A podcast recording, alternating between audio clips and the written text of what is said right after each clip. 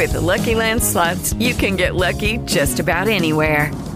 This is your captain speaking. Uh, we've got clear runway and the weather's fine, but we're just going to circle up here a while and uh, get lucky. No, no, nothing like that. It's just these cash prizes add up quick. So I suggest you sit back, keep your tray table upright, and start getting lucky. Play for free at LuckyLandSlots.com. Are you feeling lucky? No purchase necessary. Void where prohibited by law. 18 plus terms and conditions apply. See website for details. Blog Talk Radio.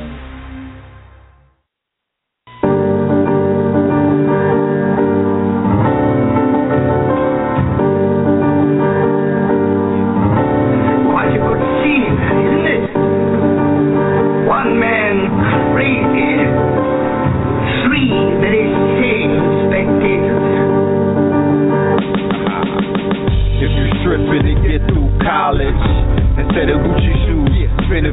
chips on the knowledge.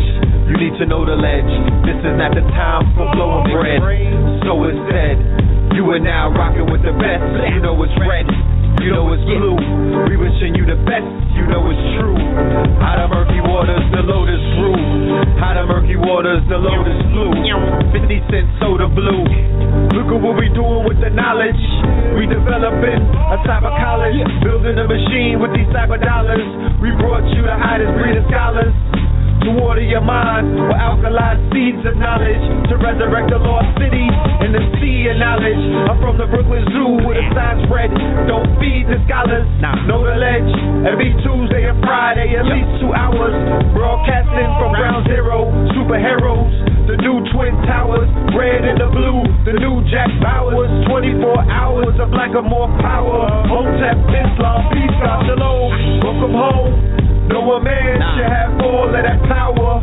Return to the superhead rules in this age of water waterbury. We in the matrix, auto staring. Hydroplaning down the information highway. Hanging out the window, shooting at the angels sideways. 9 p.m. Tuesday to Friday. It's Tuesday. If you coming at it sideways, can say I did it my way. The good doctor Sinatra. I'm Bojangle, the fallen angel. The church of Satan. When we gonna see the church debating, the earth's awaiting.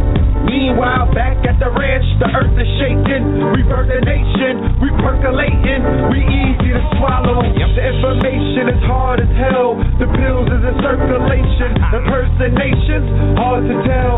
The smurfs is hating. Somebody go run tell Gargamel. Oh, please don't be frightened. I'm terribly sorry about this.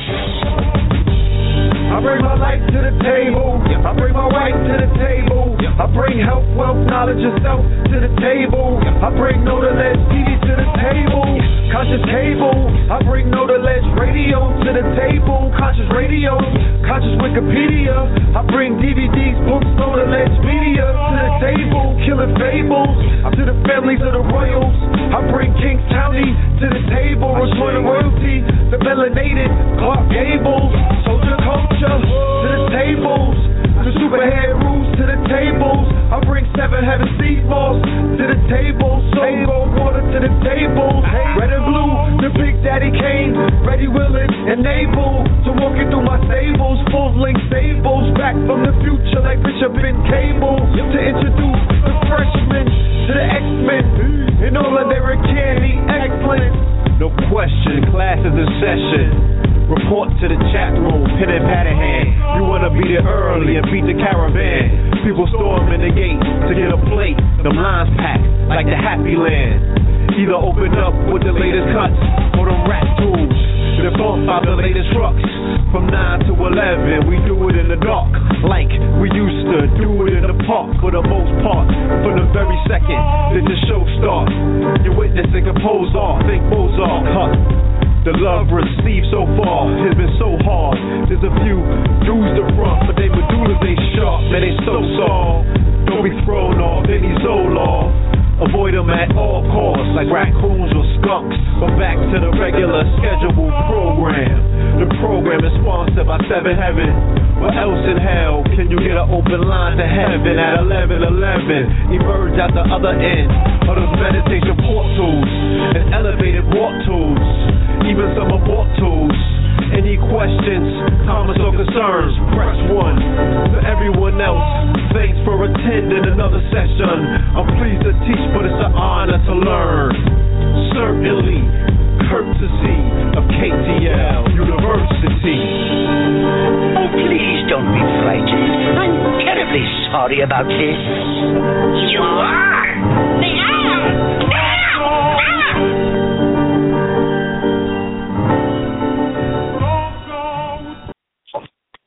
Peace, peace, peace to you and yours, peace to you and yours. This is Know the Ledge Radio, and you are now rocking with the best. Yes, indeed, this is your host, Brother Blue. Okay? Very soon I am going to be joined by my co host, Brother Red. And hopefully we will be joined by my other co KT Arc Degree. All right. Let me go to the studio and see if they're in the building yet. They are not here as of yet, family. Nonetheless, welcome back to another explosive episode of KTL Radio. All right. I want to say thank you to everybody who joined us for last Tuesday's program. I've been getting some interesting feedback from that show. Um, maybe when my co-host shows up, we'll get a chance to chop it up. You know what I'm saying? Go through some of the uh, the reviews that we've been getting based on that particular that particular show. If the family has not heard last Tuesday's show with Freeway Ricky Ross, you can go into the archives and listen to the show for yourself. Uh, you know, it's in there. You can gather your own conclusions, you know, from that particular demonstration. All right. All right what else is there? Let's see. There are some upcoming events this weekend that we need to inform you about. Might as well get some of that out of the way. All right. If the family is out in Philadelphia, PA, okay, the Philly family, this is an annual event, okay, and it is going down tomorrow on December 20th. It is the winter solstice evening celebration. Right, shout out to my brother Ross Ben. Okay. One True Center in Say Selah Moon, which is formerly the Wall Street International. The location of this venue is 1431-9 North 52nd Street between Media and Master Streets. All right. They are hosting the Winter Solstice Evening Celebration 2014. This year's theme is sustainability and stepping boldly into our power. All right? This goes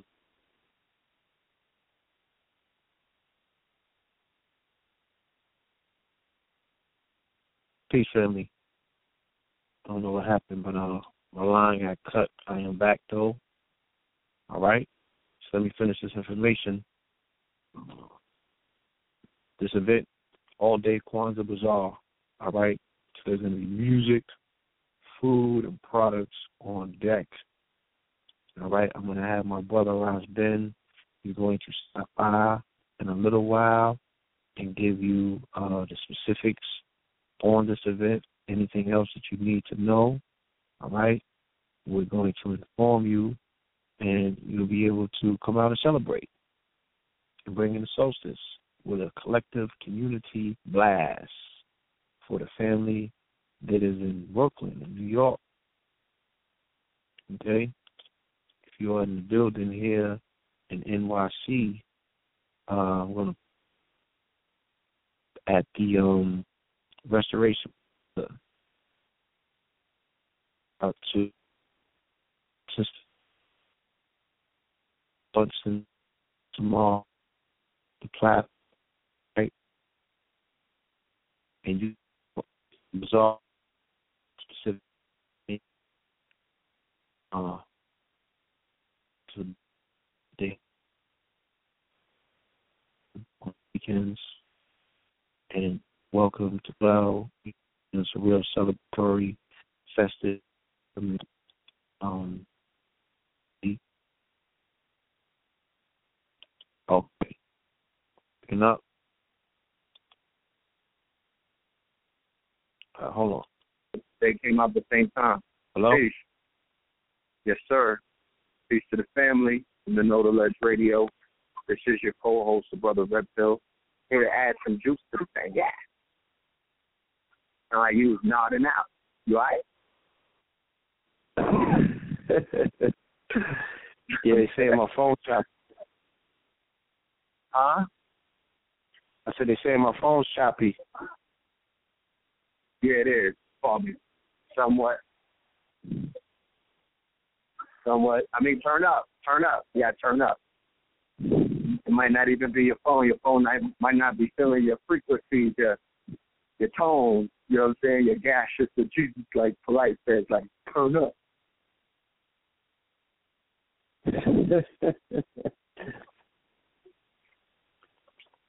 yeah, talk to the people. I'm cool. I just gotta I'm right. log in through the I'm gonna call through the uh through the G phone. Okay. No doubt. Peace to the family. Welcome to KTL Radio. You already know what it is. Uh, you know, got a powerful episode for you tonight. You know what I'm saying? We got our brother Polite coming through in the mix. Uh, Blue told you what's going on in the city. Small. We have uh, Brooklyn Restoration out there in Bed-Stuy. Uh, it's going to be a a holiday shopping expo. You know, come and check us out. You know what I'm saying? There's some gifts and some items, some merchandise for Kwanzaa, Christmas, Hanukkah, you know, whatever you do. And um our brother Rosbin is going to be in Philly doing his winter solstice celebration. And uh, if you're in that area, check him out. Shout out to Black and Nobel, Brother Tyson. You know what I'm saying? Uh, check out their YouTube, Black and Nobel YouTube. Hakeem, Tyson, the rest of the family, Levi. Brothers got a clip up that we did recently. Shout out to our brother Rich, Underground Railroad UGR, Underground Railroad Radio. Uh, he he also has some content that he has uploaded with um, Freeway Ricky Ross interview that they just did, as well as I I, I Zaza, said that Griff. I said when you came Hmm? on we we would address hello? Yeah, I'm here. Yeah, I hear you. Yeah, Yeah. I said when you came we get a chance to address some of the feedback that we've been getting about Tuesday's show.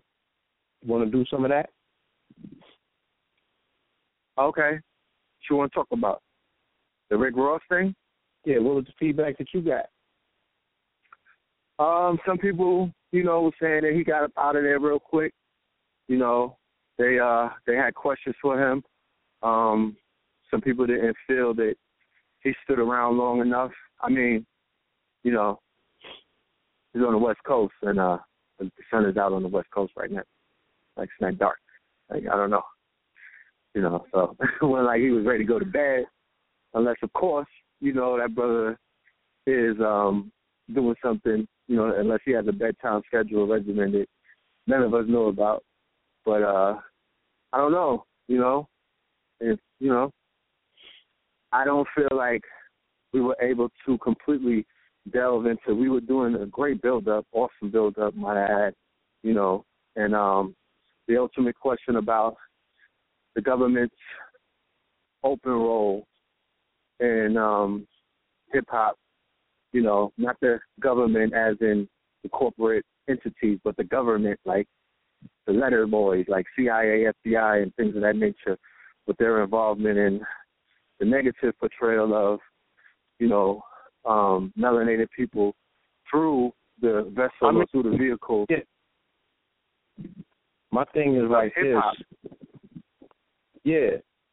Y'all got too much of personal attachment to what you call quote unquote government. Um Like we had a conversation started on Underground Railroad. We brought the brother forward, gave a dissertation. He said that I summed it up. He gave a little more information pertaining to, you know, his personal involvement and how he got involved.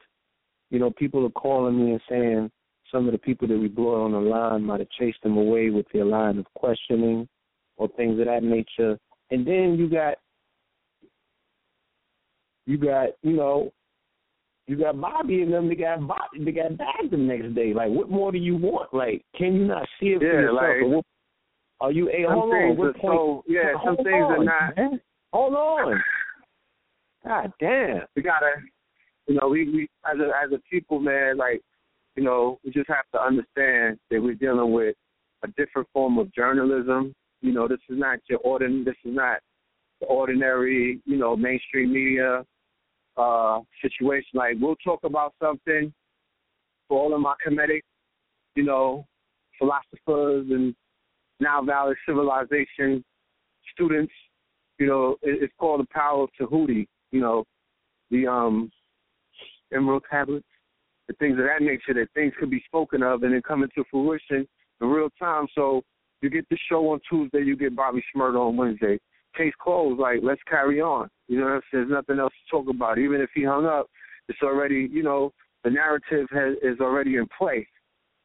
Okay? Yeah, it The was it was is in place. complete. And now you're gonna see the manifestation. You're gonna see it so clear until you waiting for him to say something. Everything has, that needs to be said has already been said. Like Been what said, the fuck do you yeah. want from him at this point? You know what I'm saying? He gave it to you. Yeah, That's so it. Bottom the- the line, he can't give you there's no yeah, the com- secrets involved. And then on the next day, you get the open indictment. You see what's going on. You know, if you go on YouTube or if you went to World Star, you saw him dancing in front of the executives, talking about uh selling crack at a fifth grade, killing niggas, and they really was doing what he he was really doing what he said he was doing.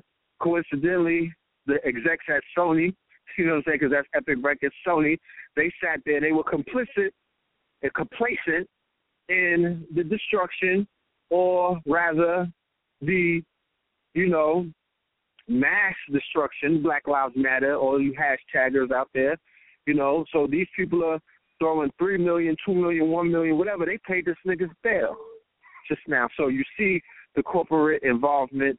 You see the corporate, uh, whatever. You're not gonna boycott Sony. You know what I'm saying? You're not. you- You're not even advanced enough to do what my good brothers over there.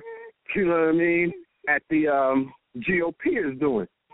You know what I'm saying? You're not. You're not at that level where you even know the only thing that you know to hack is your girlfriend's uh, Instagram account.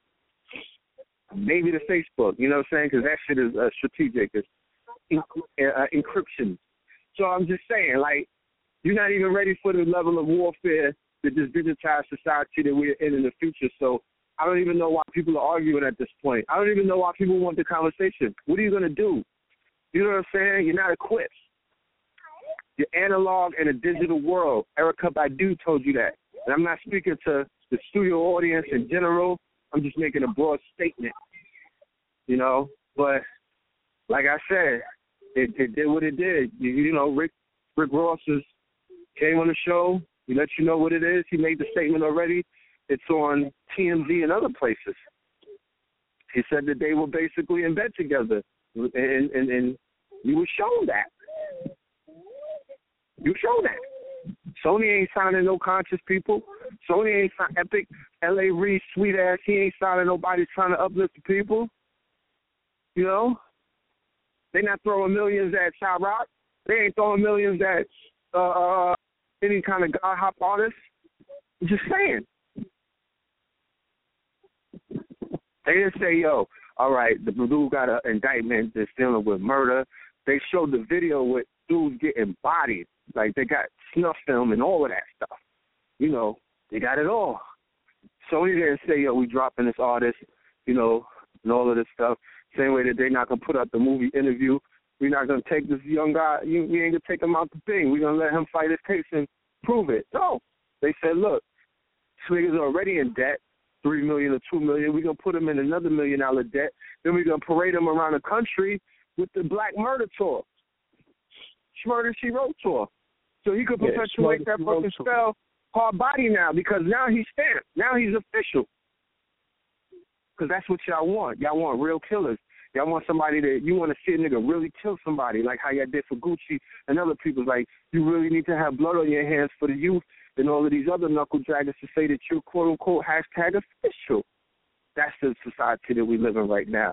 But like I said, there'll never be no work. They'll never put in any kind of work. They'll never run down uh, anybody of any persons of interest that will help benefit anything that we do. How many black messiahs died in front of their guns? How many Eric Gardners and Mike Browns did they gun down? Talk about it, man. You know, it's the hypocrisy. That's the thing that gets me upset. Meanwhile, you see in a demonstration by people with slanted eyes who sell you weaves and wigs, you can see that they're not playing. You you see they play a different kind of game. You need to learn about that one right there. That's all I gotta say. Like I said before, marching is Hold on, let Piscean, hacking is. Aquarian. Bottom Man, the line, Aquarian we family. Yeah. Let me do so. All right. Open Let me the go door. and open the line real quick.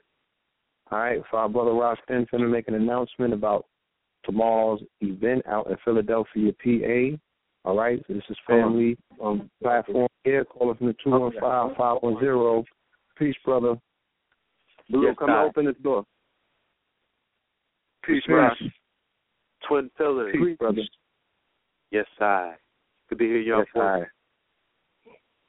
Yeah, I see, I, hey, I see y'all doing big things. Big things. good, to, good to see y'all work, man. Particularly that just- yeah, man. We we You know, doing we, we we all doing the same thing, brother. We all doing the work, you know, and that's what's most important. Yes, I. So look, Yes, I'm not even going to hold you long. Give thanks for giving me an opportunity to uh, announce that tomorrow we're having a, a pretty high frequency gathering down here in Philadelphia at the One Art Cultural Center out in West Philadelphia, formerly known as Wall Street International. So this this spot in West Philly, we've been building it uh, with the sister Malika and brother Jawan for a number of years. And they've transformed a former junkyard into a urban oasis. They got fruit bearing trees. Every year they they uh produce in, you know, an abundance of food on a little bit of land. They got a vision of uh having an aquaponic, self sustaining uh fish nursery and gar- and you know community garden that's the vision they grow into but uh at least uh two three times a year we hold gatherings over there you know to uh heal up ourselves and uh firm up our spirit. And so we're going to have a next one tomorrow uh 20th it's a two part event starting at one o'clock. Gonna have like a holiday Kwanzaa uh bazaar with uh healers creating uh holiday zawadi, holiday gifts. Because, you know, we know how the psychology of the season is designed to have the money flow out of our community and probably purchasing something that's detrimental to to us, you know. So the intention is, yeah, if you're gonna buy gifts, spend your green energy on your family and friends this year. Come get it from some healers, some folk who, you know, uh, like Hank Rising Sun, making uh, coiled magnetic quartz caffunia, high frequency essential oils, myself, wands and, and, and sacred stones, Professor Kareem, got a whole lineup of uh, power vendors, you know. So come and spend your money there to get your holiday gifts. And at seven o'clock we have a uh, solstice gathering. A lot oh, of let me say something, brother. Yeah. Yes, yes. I got a sneak peek of them lightsabers, man. Can you please tell us what that's about? Huh? Yeah, man. As is a vision I've had for years. I wanted to be Oh, able to man. craft a wand that was would illuminate. You brought that to LED. life. I've had that vision as well, man. I was like, yo, what, somebody ain't, and then you did. So I'm just gonna leave it at that. Yes, Definitely I. have to come and retrieve mine. Those- Yes. Those who have access to Facebook can't see them. Yeah, man. And so we ma- manifesting them in the purple, green, and red ray. You know, because those colors tend to have the most healing potential for us. The red, if we're dealing with stagnant, congested uh, dynamics in the body, and that's particular for winter in the cold season. The green is uh, it'll balance really green balances any condition, inflammatory or uh, congested area. Balance that out. And purple, purple got that mind, body, spirit, endocrine activation. You know, get that pineal, pituitary, thymus, gonads, spleen, pancreas, get all them things active, you know. So uh yeah, it's been a joy to create them, man, and I am debuting them tomorrow. So thanks for uh uh you know interjecting that. Yes, yes. Yes. Yeah, but then going into the evening, we got a lot of elders sharing w- wisdom. Uh, one in particular, uh, elder in my community, Brother Cottrell Wise, him and his uh, Empress, Empress Tondi. They own several acres of land in St. Elizabeth, Jamaica, and are visioning building an earthship, several earthships on this land as an example of sustainable living, you know. And uh, they've connected with the brother who uh, is the Earthship builder, Jonah Reynolds. And they actually got this brother to come and share with us tomorrow. So Word. Oh, yeah, yeah, I'm there. so the whole the whole theme is sustainability. You know, like how can you find your harbor place, your piece of land, get your earthship there, have yourself in a sustainable living scenario.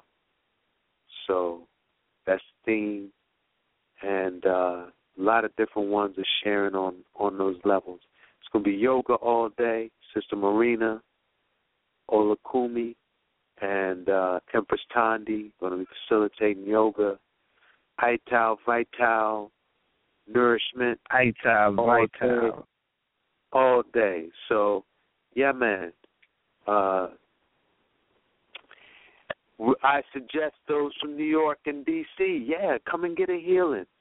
Come and get a healing. Come and share. Uh, you won't regret it. Yeah, got got some Oh, music music lined up, you know. So, yeah. And uh let me give the address. One Arc Center is at 1439 North 52nd Street. That is uh Yes. near 52nd and Lancaster, about two blocks south of 52nd and Lancaster. Okay, And, is there uh, any contact information? Uh, let's see. Well, I'll give my number two one five five one zero three five zero two. Uh, Two one yeah, five five one zero. Three five zero two. So All right, if you need a direction or or or guidance, uh, that would probably be the the the you know direct link. I'll do my best to keep my phone on me. That's, sometimes I, I I try to avoid the, the radiation, but I'm gonna keep it close tomorrow. Indeed, indeed. Let me say I- this before you depart. Right. You know, last Tuesday's show we had uh, Freeway Ricky Ross on the program, and I Mm. I penned an introduction, and um, part of that introduction I was speaking of the CIA connection to Jamaica and Seaga and the Shower Posse and things of that nature. And the majority of that information I gleaned from reading Black to the Roots. So I definitely want to give you a shout out again for that wonderful book. I still want to do a program with that brother. I was talking about the white paper out of Harvard that they made, that they prepared for uh, Clive Davis for him to crush the R&B uh, R&B music, and Yeah. um, you know subvert the energy and take over that particular industry. You know, because we were talking about is hip hop a government tool, and I was showing them that there was a lot of uh, collusion with the record companies and federal agencies before hip hop even came into existence. They That's were right. looking at our music as a revolutionary tool, and they had to respond in due form, like the Matrix always does. And I told them that the edict sent out by uh, J. Edgar Hoover has never been rescinded or amended. So if they are looking for and hunting for and to prevent the rise of a black messiah, and they identify that sound brings things into form, this music was providing at the time, you know, they declared war on the music. Yes. So why why wouldn't the people have a Bobby Shmurda today? You know what I'm saying? That works directly in line with the agenda. Mm. And if nobody can see that, it's like, you know, then they're too far gone, in my opinion. Yes. So. I definitely want to say thank you. Yeah. You know what I'm saying? Shout out we to are going to make that happen. Uh, get my Yeah, shout out to Dr. you for getting that book in my hands. Yes. Yeah, get my brethren, uh, Dr. Rob Patah Shabazz uh, Indeed. on the show. And he's up in the Old York area, you know. He's uh up in that Mount Yes, we're gonna make it happen. Yeah. So We're definitely gonna make that happen. All right. All right, brother, give But, uh, thanks for the uh for the time and uh yo, keep doing your mighty works. Give thanks, my brother. You as well. Peace. Yes, sir. Respect. Respect. Okay, family. All right. I don't want to keep the family in anticipation anymore. I want to get directly to tonight's yes. Okay. With no further ado, brother needs no introduction. Okay, call from the 818 626. Call it from the 818. Peace. Peace, peace, peace. Brother Polite, what's good? Greetings. Greetings. Welcome back. Praise the Lord. You're welcome. Glad to be back. Let me do read the title for tonight's event, though.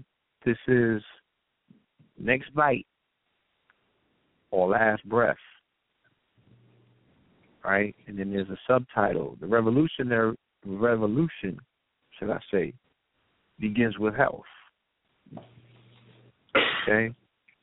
That is a very uh, you know, some would say a very loaded comment. Can you explain it? Oh yeah, undoubtedly. What many of us have to realize is that when we speak of health, we are also speaking about economics. When we speak of health, we're also speaking about relationships. When we speak of health, of course, in this colloquial sense, we're obviously speaking about our dietary regimen. When we speak of health, we're also talking about our thought patterns.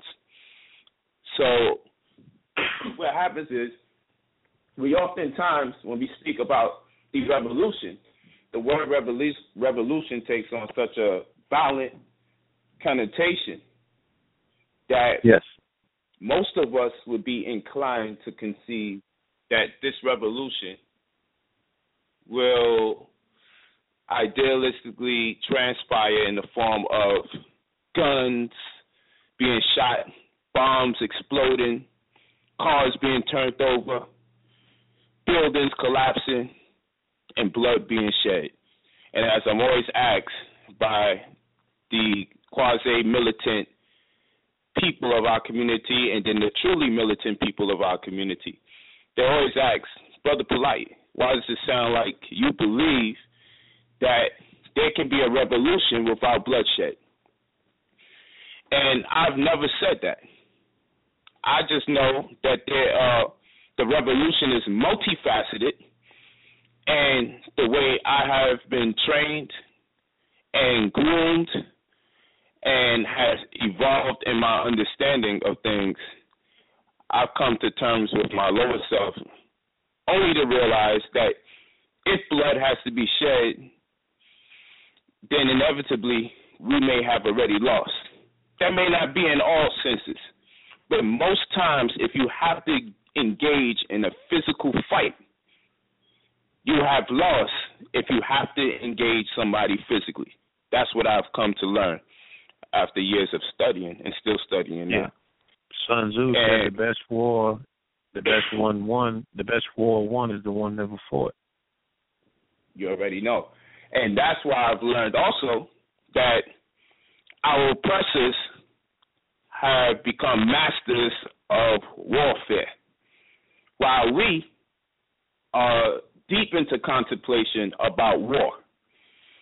The first thing we say is we got to shoot somebody. We got to put our foot on somebody's neck. All this beasts understand is war. But that is not the case. We were being studied for quite a bit of time, even throughout the course of slavery. The purpose of slavery wasn't to just physically abuse us. A great deal of time, as it relates to slavery, has been created with the agenda to study us as specimens. So by the time they would free us, they would understand how to control us inadvertently by proxy of the fact that we would think that we are in control of the decisions that we are making. Case in point, we'll go to a sneaker store and we may believe that we're choosing what sneaker we want. And that is partially in part true. However, someone has chose from the choose the someone has chose from the choices we will choose from. So, though we believe we are making our own decisions, our options have already be, been pre-selected. In like manner, such is the case when it comes to religion. We may believe that it, we were ordained, or was preordained for us to be Christian, or for us to be Muslims, or for us to be Israelites. And it doesn't mean because you are is wrong. I'm I'm not in place to tell you that right now. But what I will say is those options have been chosen for you. Right now we can throw Scientology into the equation. We could even throw Mormons into the equation based on your community. But if one is limited to travel, then it suffices to say that you will either be atheistic or you will be picking amongst the options that are susceptible to you.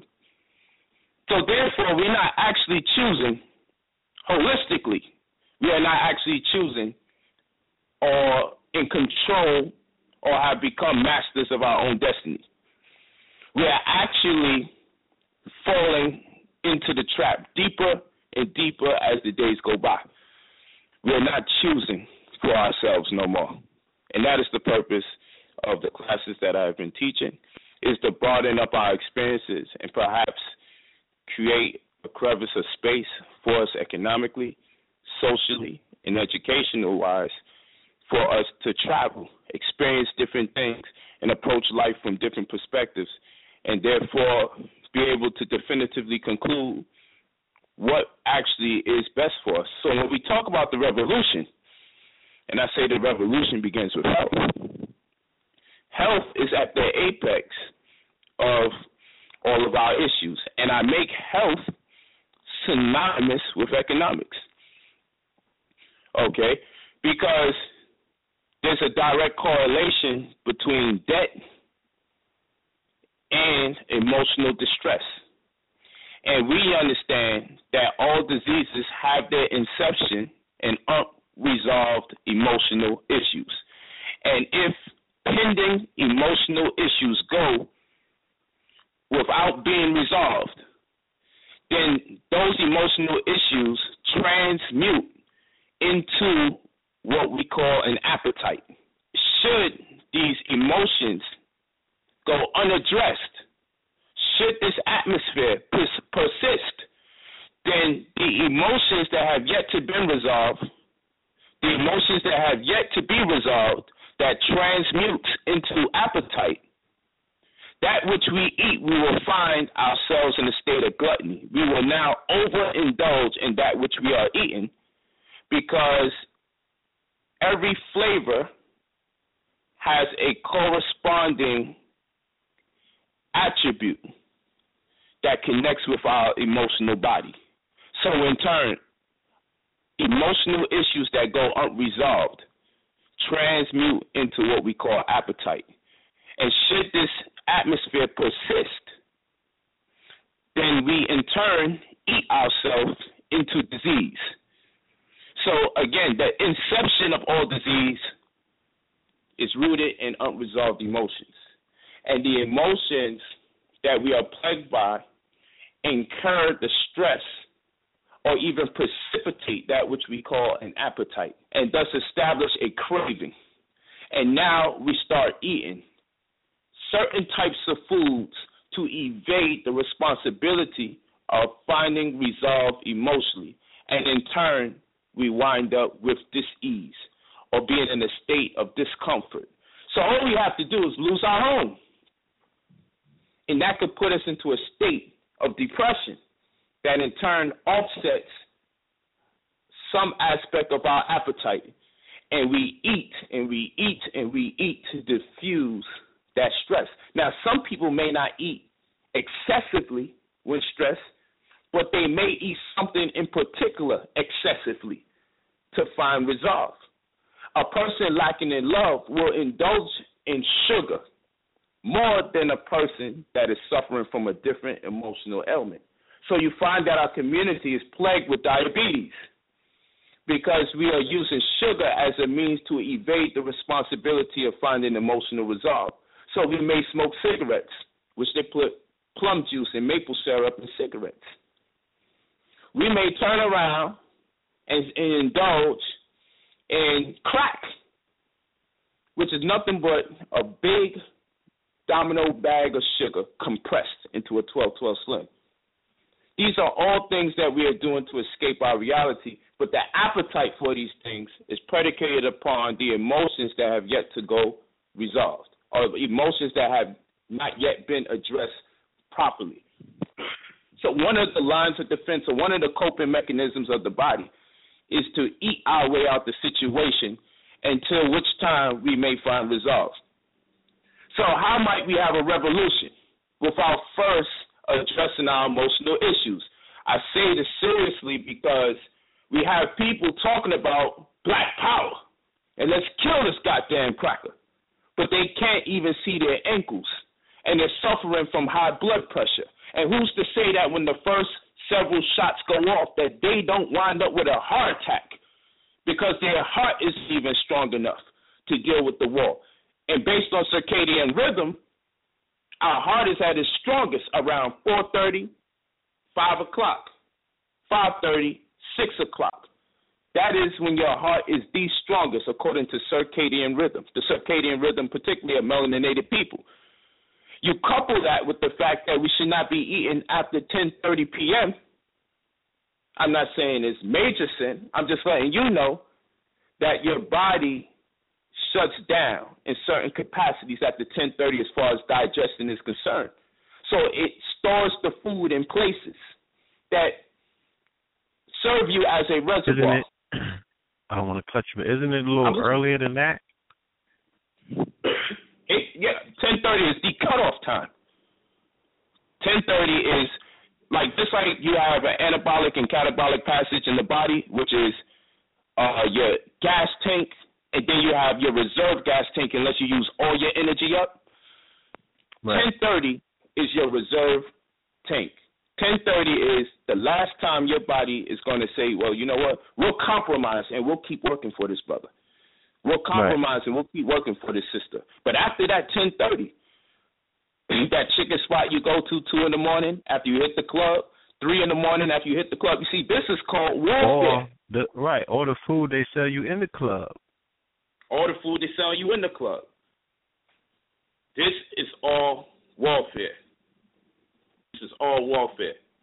And what happens is that we are so in tune with the idea of going to physical war that we find ourselves so focused on the physical fight, we don't even see the warfare right before our eyes. The warfare is let's plague this whole community of conscious folks with the incentive to eat beyond the hours they should be eating, foods that they definitely shouldn't even be trying to take in because it's non-water soluble, it's not even alkaline, it's going to plague their genetic disposition. Based on their genetic disposition, it's going to plague them when it comes to breaking down the food because the food that they're eating is more conducive for other races. So now they're going to have conflicting genes because now they're going to have to access, they're going to have to access parts of their DNA that doesn't specifically identify with their black genome. And we're going to have to activate dormant DNA the type of DNA that responsively may make you hate yourself if you keep living in the way of another race. And we're just talking about diet, dietary aspects of things. That's what we're talking about right now. So what I'm telling you is when we're talking about war and we're talking about warfare, and then we start talking about the revolution, we have to put things into its proper context and understand that by the time we get ready to fight, we will already be outnumbered and I'll explain it to you. We are eating foods that are so out of balance and out of whack with us, hormone wise, that many of our men find themselves effeminized. So what war are we going to go to if when we got to turn around and get the brothers on the front line, we find that most of them are in a state of a female mind? What are we going to do with these guys? And yeah, I do know some homosexuals can put some work in. But let's be for real. We talking about going to war with somebody we need to make sure we eat and condition ourselves to be as masculine as possible without being disproportionate in our thinking. So we have a community of our brothers either feminized because of the way they're eating or overly aggressive and engaging each other in a fratricidal war that in turn causes them to contribute to the mass homicide of their own race or in turn has them being incarcerated. So now we have incarcerated brothers and sisters. Out of frustration, they're eating foods. And what are they frustrated about first? Out of the frustration that they're subject to extreme poverty, destitution, they now eat themselves into one of the plagues that offsets anger and impatience, that in turn causes them to engage in criminality. Now those brothers are locked up.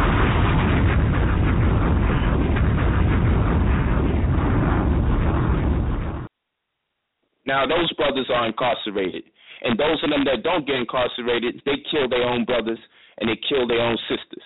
And for those of them that don't do that, they are effeminized. Leaving the few of us talking about black power who have high blood pressure, cholesterol problems, diabetes, our legs are on the verge of being cut. Who are we going to be in what war? By the time we finally grow the balls to fight back, we will be not only outnumbered, but incapable of making sane or rational decisions at the blink of an eye. And that's normally how these things happen. So the first thing that comes in our mind when we get attacked, yo, just attack back. We're not even thinking straight. So the revolution, if we're going to have a revolution, and people like to skip shit entirely too much. We like to skip. We like to go zero to a hundred real quick. That's what we like to do. One minute we ain't conscious, the next minute we all conscious, and let's bang on somebody. Nothing in between, because it feels like it's just going to take entirely too long. But we're not going to get nowhere. We're not going to get nowhere unless we employ the methodology of what true spirituality. And spirituality, true spirituality, deals with wealth, and that which we eat has to be synonymous with wealth too you have to compensate yourselves. And the cells synonym for monetary compensation is food that feeds the cells, high in minerals, enough sunlight to produce the vitamins, vitamins, vital, vit, amen, amen, the sun god, amen. vitality, life sustaining that we get from the sun. Therefore, all two vitamins are produced when we are exposed to the sun. True vitamins. Anything else is a supplement or is supplanting that which you would naturally get from the sun. And most vitamins are organisms, and they come up with alphanumerics to hide this fact. Just like you have B12, which is cobalamin, which is an organism that exists in the small intestines that cleans out the melaninocytes. But it's not alive if you get it in vitamin pill form. It's a trace mineral, which means it's hard to get it in the first place. So that's sun exposure. You need sun exposure, and during different times of the sun spectrum, these vitamins will be produced. B12 is produced during 9 a.m. to 10:30 a.m. B12 during different points of the sun spectrum, different vitamins are produced. Vitamin D. Americans are lacking in vitamin D. But what is vitamin D good for? When you're suffering from vitamin D deficiency, you find yourself susceptible and prone to depression. When you don't get enough sun exposure, you're lacking in depression. So if you're living in New York, especially the concrete jungle, most of you got to go to work. It's dark outside when you head into work. And then when it's lunchtime, because you don't really get a job in your hood, you you got to go in the city to get a job. There's nothing but skyscrapers there blocking the sun. So even when you go on a lunch break, you're still not getting sufficient sun. Then when you get off of work, it's nighttime. And as if that's not enough, you got to go underground in the subway to get back to home. And the only time you do get a day off, or when you get some free time, is when you go to the club. and of course, it's nighttime by the time you go to the club. And of course, the only thing you're getting is not the initial or the original luminescent body, but you're getting the moon's spectrum, okay, which is a medium between you and the sun. There's nothing wrong with the moon, but there's something wrong with only getting the moon spectrum over the sun's. So now you're getting an incomplete aspect of the sun spectrum. But when you choose to hang out or you choose to get free time, you get enough of the moon spectrum. So moon or Monday or moon day, loon, lunex, lunar, you become a lunatic because you're only getting the moon spectrum. So now you are sun deficient. You're malnutrition spiritually. Spiritually, you're malnutrition because you're not even getting enough sun. And you're getting so much of the lunar spectrum, you're becoming a lunatic because you are falling shy of the full spectrum of the sun, which is there for a reason. So we look at that, and then we also look at the sisters who are on their cycle month to month. They're losing. They're losing their iron. They're losing their calcium every month. But how many of them are making a concerted effort to replace the calcium? How many are making a concerted effort to replace the iron? How many of them know that the iron that they have to replace is not found in meats, but found in dark green leafy vegetables in the form of iron fluorine? To replace the iron that you're missing every month, you need dark green leafy vegetables, particularly like red kale. Iron fluorine. You have to replace that. Otherwise, you'll find the sisters will find themselves getting lazy or getting fatigued. How many of them know? And this is where the revolution is at. How many of them know not to eat mushrooms or not to eat copper during the time they're on their cycle because the remetrium fluid in their body uh, heightens the amount of copper that is present in their blood. What does this mean? Copper toxicity leads to migraines in the head, most times found on the left side of the head. And a lot of times women are saying, Man, I got this headache. Oh, my head is hurting when I got my cycle.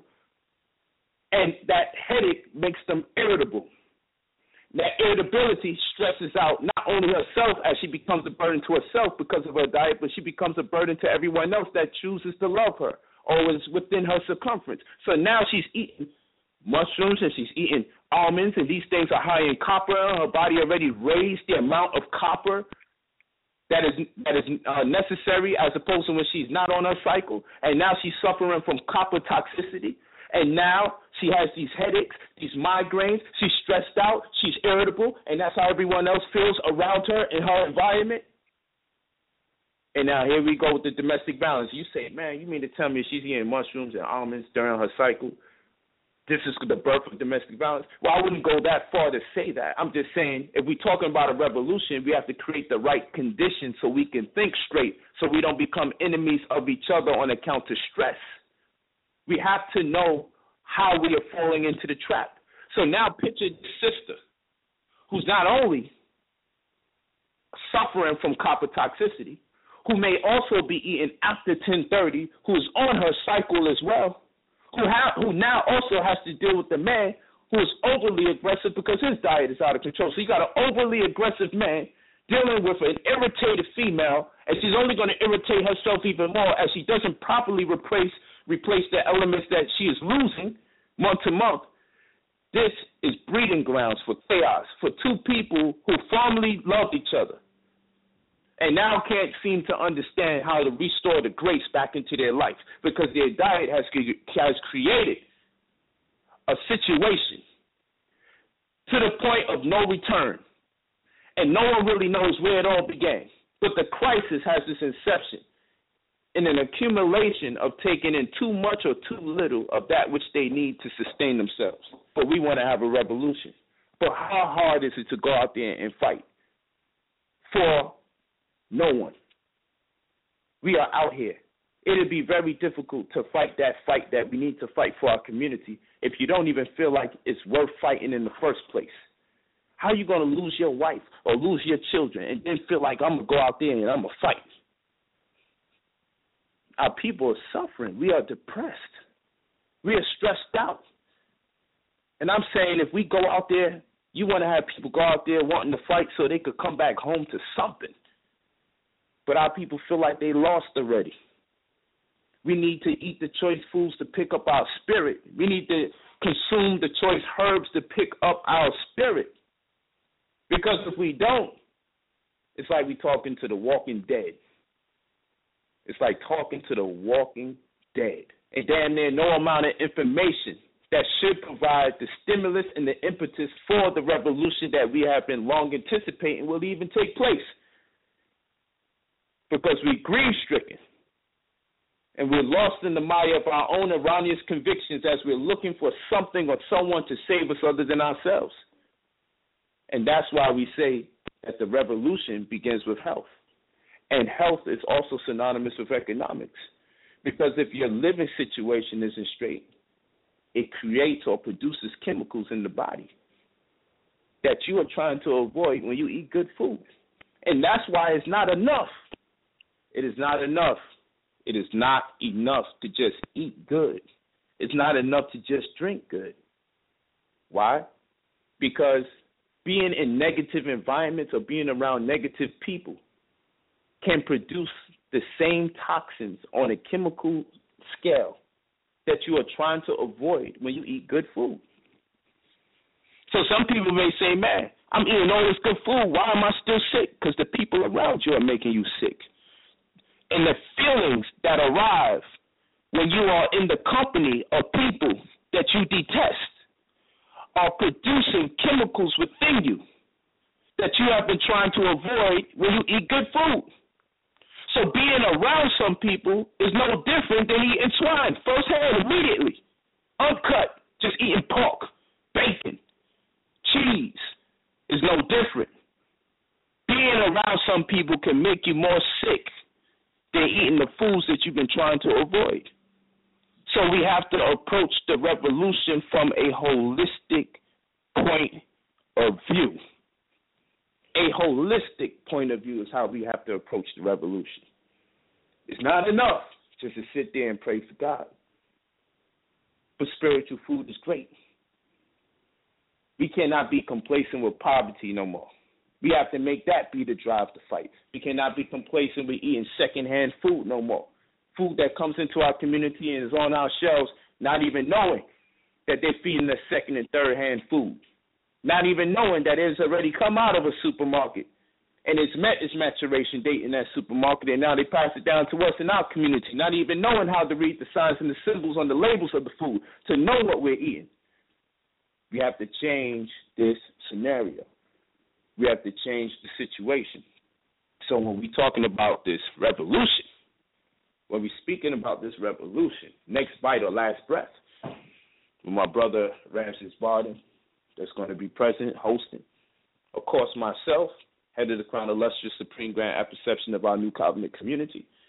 And of course, our brother Dr. Sebi. This is going to be a lecture unparalleled to anything you've ever seen him do, unparalleled to anything you ever heard me teach. Because I'm coming with a whole nother spectrum of information to stimulate the consciousness of our people, to encourage them to acknowledge the expedience of responding to this data in real time. That's how important it is. So that's what we mean by this revolution, my brothers. We're talking about approaching this revolution from all fronts because revolution is multifaceted and we have to get out the tunnel vision that revolution only intimates physical attacks, physical confrontation. The revolution has to take place within us first before we can take it outside of us. We have to go to war within ourselves before we can go to war with anything outside of us. That's the true knowledge that we all should be seek at this particular moment in time. Is there any questions?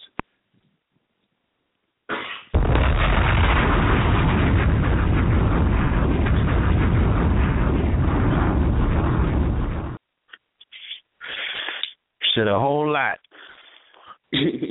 Short amount of time, brother. Working my way You back know, into the grind. Indeed. Um I definitely feel that you open a lot of different lanes and you know, you put those uh those full body mirrors up in the crib, you know what I'm saying? Like not just already- the bathroom. You know, in the living room you got the mirrors, you know, the whole mirror panel on the living room, you know what I'm saying? And um you know, people are now able to look into that mirror especially if they're standing next to their kitchen and they start looking over by the kitchen and they're like, um, I don't know. I'm gonna share a personal um story from what I experienced. You know, I got out there and I started covering the the marches. You know what I'm saying out here in New York City. I definitely wanted to see what the vibe of the people was. I wanted to see what the conversation was, and I'm a reporter. There's a story there, and I needed to go and cover the story. Um, I noticed a lot of people weren't like physically prepared to march. You Right. know? Yeah, yeah. So the the the, the physical aspect of quote unquote revolution, even from the standpoint of endurance, is not something that people are looking at. Like if somebody can't march, is it possible to think that they can undergo prolonged struggle? You know what I'm saying? Like you could get in the foxhole for X amount of weeks with no food and no water, and that's how you really are, are are looking at getting down if you're trying to take it to that level. That's right. You know what I'm saying?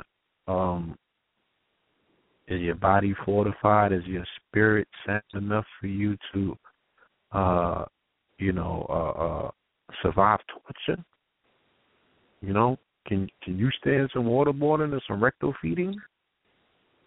Yeah, no doubt. I mean, You know? we we kind of weird with the thinking because you have people actually in this of the state of mind saying that you know I'm going out here to be part of this revolution, but I only got two three hours for it because I got to go back to work tomorrow.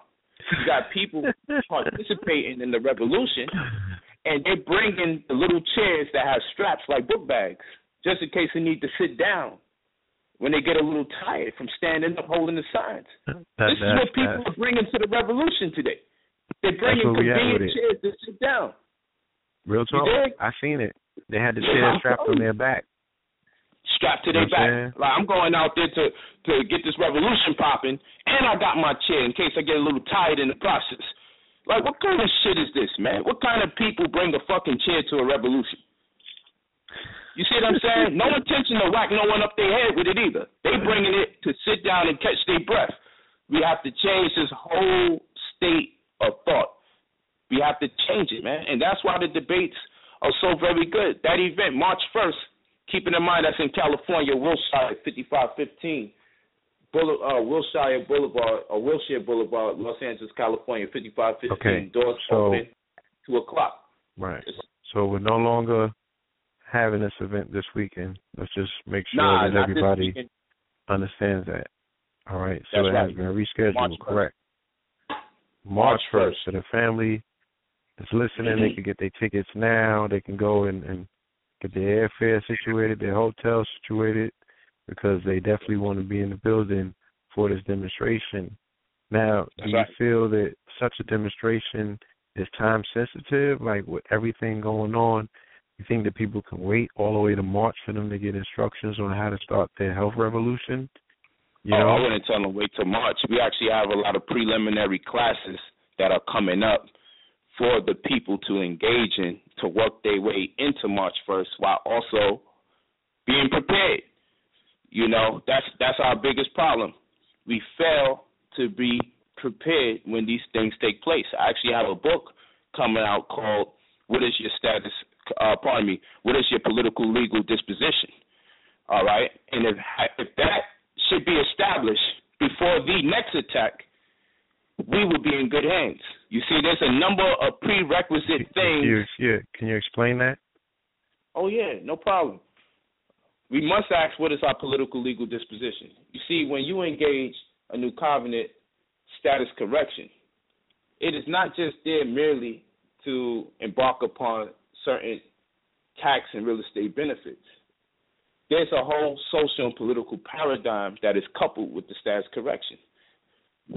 Our status correction consists of establishing what is your political legal disposition, what is your unlimited commercial capacity, all right, and what is your genetic reference as it relates to your nationality. With these things properly ascertained, one will be able to properly assert who and what they are. And that will resonate politically in the hearts and the minds of the people that choose to oppress many of our people. Now, people say, man, oh, you think paperwork is going to free you? See, this that's a popular term that has been used out of context once you start talking to people about political action. Paperwork is just a byproduct of what I'm talking about. You have to let what I'm saying to you resonate with you, and you have to really understand what I'm saying to you. Paperwork is just a byproduct. It's an inevitable byproduct of what will transpire once you properly identify what your political legal disposition is, what is your unlimited commercial capacity, and what is your genetic reference as it relates to nationality. Those three things are properly identified will produce the byproduct that is what you a lot of you brothers and sisters call in a condescending sense paperwork. But let's be clear on what I'm talking about here. The word black doesn't resonate in this world when we're talking about politics. The word Jew does. The word homosexual does. Homosexuality. We understand if I were, if if I as just a single, meaning one black male that's heterosexual beat shit out of a homosexual, there's a possibility I could be locked up for a hate crime. That's politics. If I was to whip the ass of a Jew right now, whip the ass of a Jew, a pale Jew, I might be locked up for some form of anti-Semitism, anti. Uh, uh, it could be a hate crime.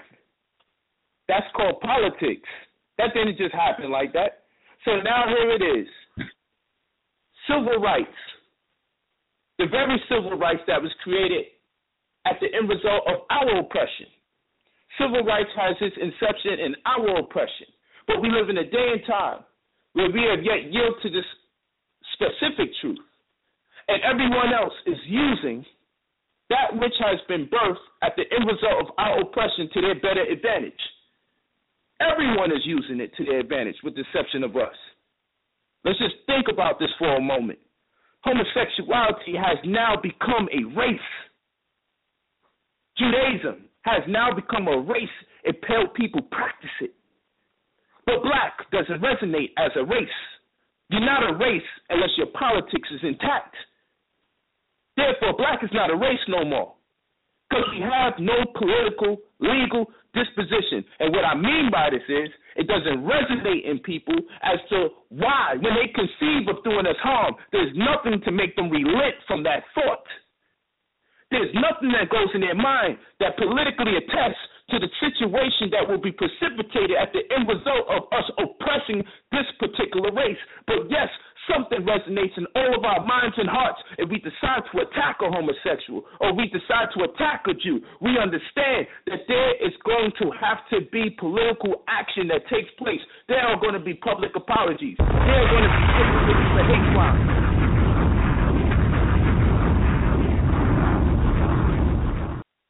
Say this. Yes, sir. And no disrespect. You know what I'm saying? To Mike Brown. But if Mike Brown was a quote unquote gay black American and he was called a faggot instead of a nigger, then that officer would be looking at all sorts of different, you know what I'm saying, time based on the fact that they have laws on the book to ensure that you are going to be charged with a hate crime. That's right. That's right. This is an you absolute you fact. automatically me- so Let me if you smack the shit out of somebody, hold well. on, and you just you just out of frustration, you know, allocate a particular uh set of words along, you know, you bitch ass nigga. That's if like five the to fifteen. majority of the fights, uh, the fight comp one, two, one hundred Mhm. were heterosexual young black men with tank tops on.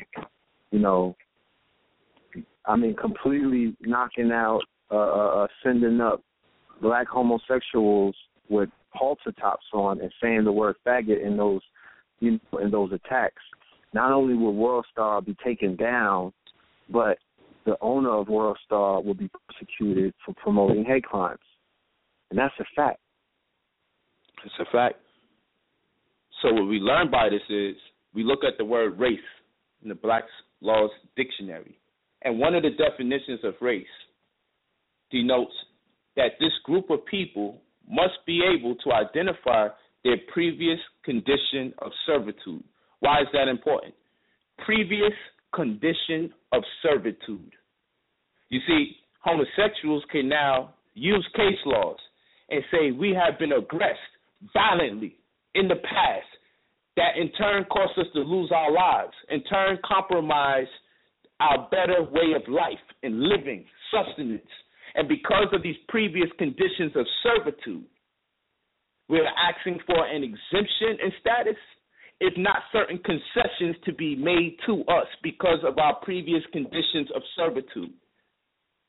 And, and if anyone should breach this contract we have with you, then they have to impel the regard of as a violator, and and we in turn will beseech injunctive uh, relief that represents monetary gain. This means lawsuits. This means okay, we'll wind up owning this part of the street or owning this part of the block. Identifying yourself as the minority, not in the legal context, but in terms of percentage because we know minority legally attests to the fact that one is thinking in an adolescent state of mind, even though they are an adult. We're not talking about that. We're talking in terms of percentage. Why does this work for you in politics? Well, Jews always conveniently, especially in New York, look in New York, conveniently live adjacent to black people. Why is that? because they can make themselves the smallest group in percentage complain about the dilapidation of the schools in their neighborhood, which is shared with the blacks, so that the government can now give them concessions politically because they've been able to identify themselves as the smallest of the percentage of the whole in communities that they thrive in that we think is the Jewish part of the community that is still understood as the black community. And now because they are the smallest percentage living amongst blacks, and the black people's schools are already overcrowded and dilapidated, then it only suffice to say that because of this petition and their political legal disposition, that the government will now have to give the Jews concessions to have schools that they can teach their children in. Because if they wanted to go to the black schools, it's already overcrowded and lacking in resources. So now, because of our inability to express the dilapidation that's taking place in our schools and the overcrowdedness that's taking place in our schools, they have moved themselves into our communities, living adjacent to us, and in turn are getting benefits or concessions from the government because of our social disposition. This is an actual fact. We're always being used to the better advantage of other people because of our low cognition in politics. But when you try to teach this to your brothers and sisters, oh, he a Tom. Oh, he brown nosing. Oh, you think that's going to change the situation? So what do you think we should do, homeboy? What you want us to do? You don't even give this shit a shot. And then when the few people of us do give it a shot, you knock us every time. And you wonder why we can't get nowhere. Because you don't have a solution. All you do is knock. You kill people's creativity. But we're telling you something that makes sense. There is no power in a community that we can't find at least 10,000 people that agree on the same spirituality. There is no power in a community where you got more gang members than you got police officers. There's no power in that. You want to complain about what the police are doing in Ferguson, then complain about the fact that Ferguson consists of a near 70% black populace. And only three people were police officers, and that wasn't account to racism. That wasn't on account to racism. You don't control the politics in your community, but you make up a larger percentage of the community. You are making up 70% of the community, 70%. And you're telling me only three of you can can make up the police force, and none of you are the judges, and none of you are the lawyers, and none of you are the DA, and none of you are the prosecution, and this is because of racism? How are you going to allow another race that is the minority in terms of percentage to outweigh you when it comes to these legal matters, and then complain and say we're being oppressed? Now, do we sympathize uh, with Mike Brown, of course we do. It was completely wrong. It's a heinous act. It was evil. We need to address it. It's an absolute fact. We should never forget about it. We should do something about it now. Absolute facts. But here's where I come back in. Here's the part where people hate me all the time. It's, oh, you're blaming the victim. Hell fucking yeah, I'm blaming the fucking victims. The victims is who I'm blaming. Because you got more gang members than you got police on the force, and you make up 70% of the community. So what are you talking about here? It's only going to happen again. All you got to do is listen to the shit once. How you to have more gang members than you fucking got policemen? And you want to turn around and talk to me and tell me I'm blaming the victim. I have to blame the victim. I have no choice. Now you take me where black people only make up 30% of a community. And and the rest of the community is 70%. Now you got a conversation. Then I talk and say, man, we gotta get you motherfuckers out of there.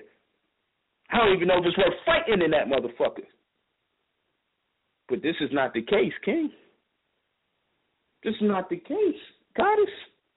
We're making up 70% of the fucking community. And did we even try for the record to become the people that have to come to our aid when there's drama? No, we didn't.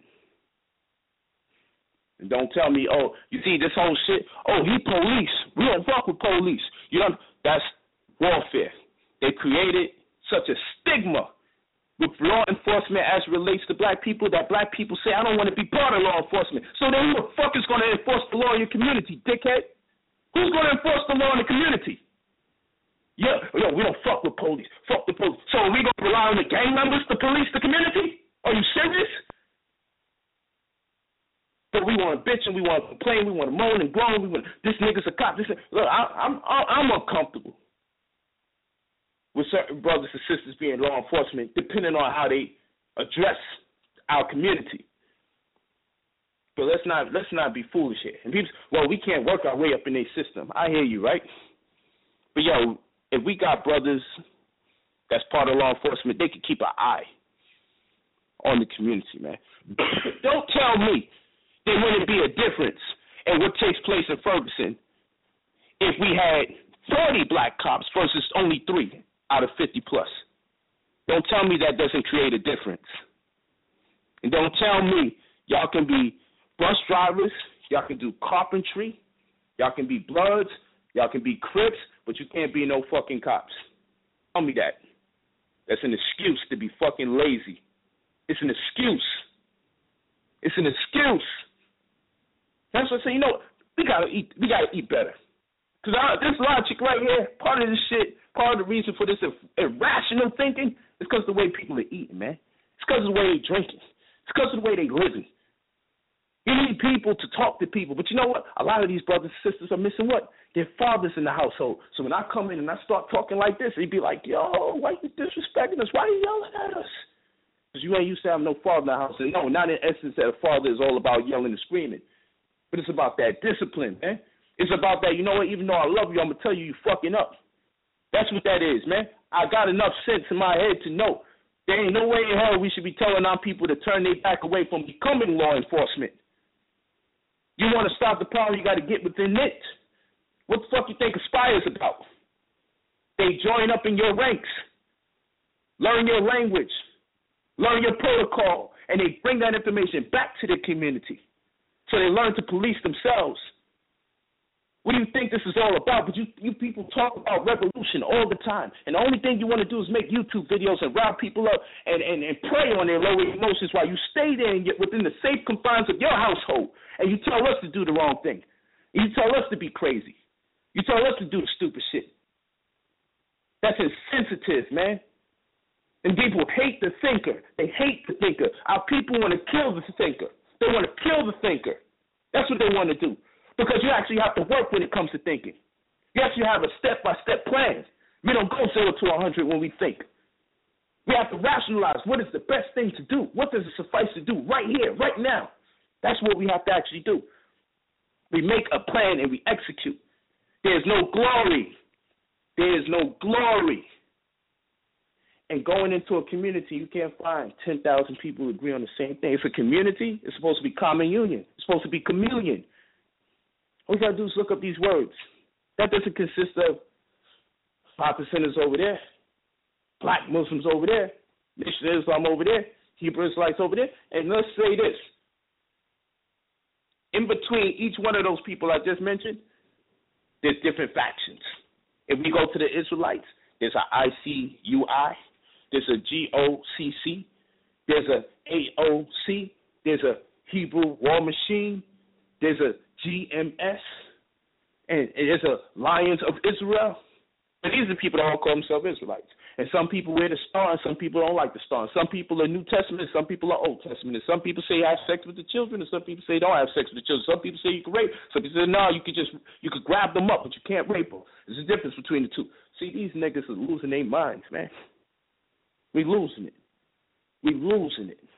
We've lost it. But that's just one group inside of the Bible. And then we can go to Protestants. We go to Christians. We go to Protestants. We go to Baptists. We go to Adventists. We can go under Catholicism. Then we can go to Islam. And we can go to Shiite or Ahmadiyya. We can go to five percenters or the Nation of Islam. Every fucking thing but just assert ourselves politically as if we haven't seen this stuff don't work for us. So you know what the community says when I do a debate? You know what the word that is that's going around right now? Nobody knows what right believes. Shouldn't that be the way it is unless I'm asked? Shouldn't that be the way it should be? What, just imagine a world with a bunch of me's where everybody's saying, but I don't know what he believes in. Then we could come into a room and be at a round table, leave our beliefs outside, and we could address the issues. So I told my brothers, I refuse to let y'all know what I believe in because it's not relevant in the day and time we're living in right now. I'm only telling you what I know. And if I have to be corrected based on what I know, I'll be critiqued and I'll take it as a man. But that belief thing is very tricky.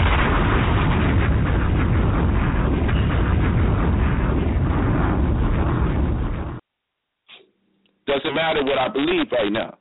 It's not relevant. Now, if we ask for someone's opinion, then we do that for our own edification. We do that for our own enlightenment. But in this day and time, we have to encourage forums where people just address the issues at hand, not issues that are in question, not issues that are in question in terms of, I wouldn't want to say metaphysics, but in, in terms of dogma, rhetoric. You see, we don't need that right now. We could do that in our household. We can have little sessions in the crib and we can get down and, and start talking about the planet is billions of years old versus millions of years old or only 12,000 years old, some weirdos would say. We could do that. But at this moment in time, we know what the issues are. So I'm here like, yo, and I'll put it on my life, word to everything I love. So I never be on the phone when I'm doing this. And I'm like, yo, fam, we can't put something together real quick. So when we go into the debate, we could show people after the debate that we're gonna work together and shit. Even the best of your brothers that be talking all this love and unity and everything, they can't deal with me, a Hamite, a person that identifies with Egypt, a person that says that I'm Igbo, a person that says I'm from Nigeria. This shit, I'm like, yo, I thought y'all was kind of bullshitting on the camera. I didn't really think that y'all was serious. Like, we really can't work together. Like, I mean, we could be on the same block, and you know, you you could do what you do. I'm like, yo, y'all really like this? I, I like this. Y'all really like this for real though. So I'm like, you know what? Then people say, yo, why you banking on your own brothers like that? It's tough love, man. I still love them, but it's it's tough love. It's tough love, and I'm glad we created forums for it. Because people like me would start really losing my mind and going and taking this shit somewhere else. Because I'm serious about this. I have to work as hard as I can. My daughters is getting older and older by the day. One of my daughters about to turn 18. This shit's scary. Already set out to prepare a better world for them. And no matter how much good I can do for them immediately as a parent, can't compare to the work that got to be done. Because you can do what it suffice to do for the betterment of your family. But what's good for the community is always good for your family. But what's good for your family may not necessarily be good for your community. So if you only do what's good for your family and not do good for your community, then by default, the world is still in a condition or your environment is still in a condition that's going to leave your children vulnerable and susceptible to the negative, debaucherous ways of other people. So who am I to only have an impact on my children? and, and, and walk with my chest protruding as though I've done something when my community is a shit. We have to focus on the community. We have to act locally and think globally. This has to be the mentality of our people. We have to get there. That's where we have to take this. So I grow frustrated. So I want the people to understand on this phone.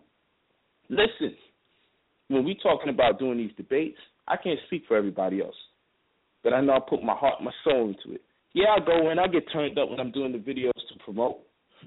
I'm reaching out to different people. I'm I'm talking to different demographics. Sometimes it'll be more scientific, sometimes it'll be more aggressive.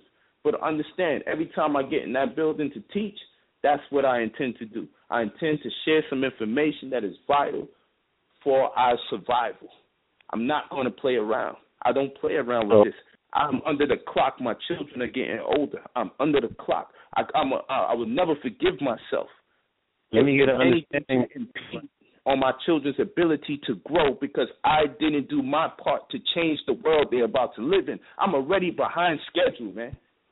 This is real. Let me let me get an understanding with this. The debates are a precursor to what people are calling for in regards to revolution because the concept of revolution, especially in the manner in, in which the quote unquote community is calling for, is that there's going to be a need for quote unquote community. That's right. So, how can one have common unity? How can one work together if one can't stand next to one another and be in the same location? Or, you know what I'm saying? So, is the necessary or precursor to iron out the wrinkles in order for us to uh, move forward on that particular unified agenda. Yes, uh, actually, and I, like I said, I cannot speak for everyone else, and I wouldn't dare because I've just learned. I, I I just was told the Earth was twelve thousand years old a couple of days ago, so I really don't know what's going on with the grown men in our community. That that shit is scary. That's scary. I'm scared. I'm terrified. That's mental terrorism. I'm worried. I have grown men here with young people under them telling me that the earth is only 12,000 years old. I have grown men that's going to tell me that they have the intention to have sex with 9 and 12 year olds in the kingdom of God. For the, and we say, why? With 12 years old, 12 year olds, for the purposes of making children with them, man. For the purposes of making children with them, man. This is what we get told. So this shit is a scary world because this is our people. The people that are all saying the white man's the devil. They all saying the white man's the devil. We have our brothers on the street yelling at people's mothers while their children at 10 years old, 10 year old girls got to listen to their commanding General Yohannes say, the black woman is a monster. And you can see the terror in this little girl's eyes and the confusion as her thoughts, uh, you can see through her countenance, it's convoluted. You can see this. I watched and the shit hurts. My family was talking about it today. We had a whole build session in my house today, my wives and my children. As we watch, my brother say, if you're not under the General Yohanan, then the Lord is not with you. Yeah, this is what my brother Tazariak says. But then I say, okay, so let me start studying General Yohanan. Let me make, but I could be slipping. Maybe the Lord is really with him, and I'm just being ignorant. But my man is out here on the street with this little girl there. You can see it. Undoubtedly, this is her mom's or her aunt. And she's terrified as this black man, this big, fat black man, is screaming at this woman and telling her family, you better get your moms. You better get your moms. The black woman is a monster. She is a terrorist to the black man. And this little girl has to concede that this is her destiny, that she is a monster. But then people say polite. Why are you doing this? Why are you banging? And when I debated the Black Panthers, if we was if my man's in them is still pushing this rhetoric that we gonna kill the babies, I don't care if eight, ten seconds out the womb. But they say polite. Why the necessity to debate your people? Because I'm like, man, don't you know? Two weeks later, my man got ran up by the adult white man, and he put his gun down and got locked up two weeks before the debate. But he's the same one saying kill the babies seconds from the womb. Then he has to hide because he's on parole. But he got the kill the baby tattoos on, and he certainly got the grenade and rocket launcher clothes on, and he definitely got the big black boots. And goddamn, he got the red, black, and green Africa sewn into his clothes. The nigga official. But when the white man came, he put the gun down. What did he say? Polite, why are you upset? Why are you upset, polite? But you see me, I'm a different breed. I'll step to you face to face and I'll do this intellectually. And I'm not afraid who come in the building and say, yo, you don't think I get threats every fucking debate? But you don't understand. This is what I want to do with my life. You know the sacrifice I make to do what I do? Do you know the time it takes me away from my family? Do you know the state of jeopardy my family has been in because I commit myself to doing this work? as you got people constantly attacking you, constantly attacking you, doing everything to destroy your character for simple shit, embellishing and stuff, I, I fall back for some months because of issues going on internally, because people died in my family, and it turns into he's hiding. I ain't never heard. And I never hold my tongue. They ain't kill me now, it's gang banging, they ain't gonna kill me now. I'm supposed to be here. I was manufactured by the heavens to do what I do. And I know it's true. I'm not over here sitting here. I'm going to make this shit up and let niggas know that I, I was heaven sent. I know I was sent to do this. But the difference between me and other people, I, I ain't going to enforce it. But tell you you're going to hell if you don't believe in me. I'm going to make you a believer in me. And I don't give a fuck if I failed you five times. Before you die, you will believe in me. You're going to follow what I, you're going to follow what I say. You're going to walk with me in everything that I do. I don't care if I failed you a couple times because I had to learn like everybody else had to learn this plane. I wasn't born with this shit, right? I wasn't born with my father. My, my father left me when I was age eight. I met my mom when she died the week that I met her. She died the week that I met her when I turned 17. I was homeless on them streets in between all that shit. So ain't nobody could tell me nothing, man. I've been shot, been stabbed, been sliced. Can't no one tell me shit, man. I'm doing this because it's in my heart. I'm doing it because it's in my heart. So fear, I don't, I can't even conceive what fear is at this level.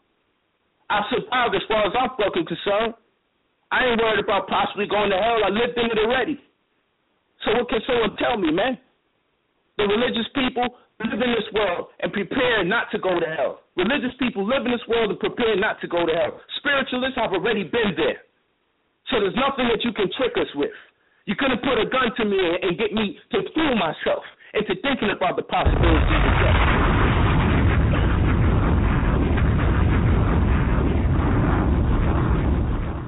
people real rap right here.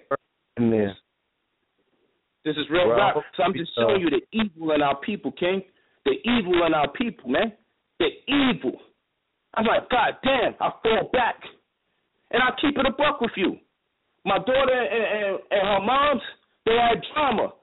And instead of people calling it like it is for those who can bear witness, they said it's me and the moms having drama. And he turned my life into some shit, or all my wives left me. And he's hiding. And and, and the police are for him and that and third. But my my daughter and her moms is having problems. My daughter's getting older, see the world a different way.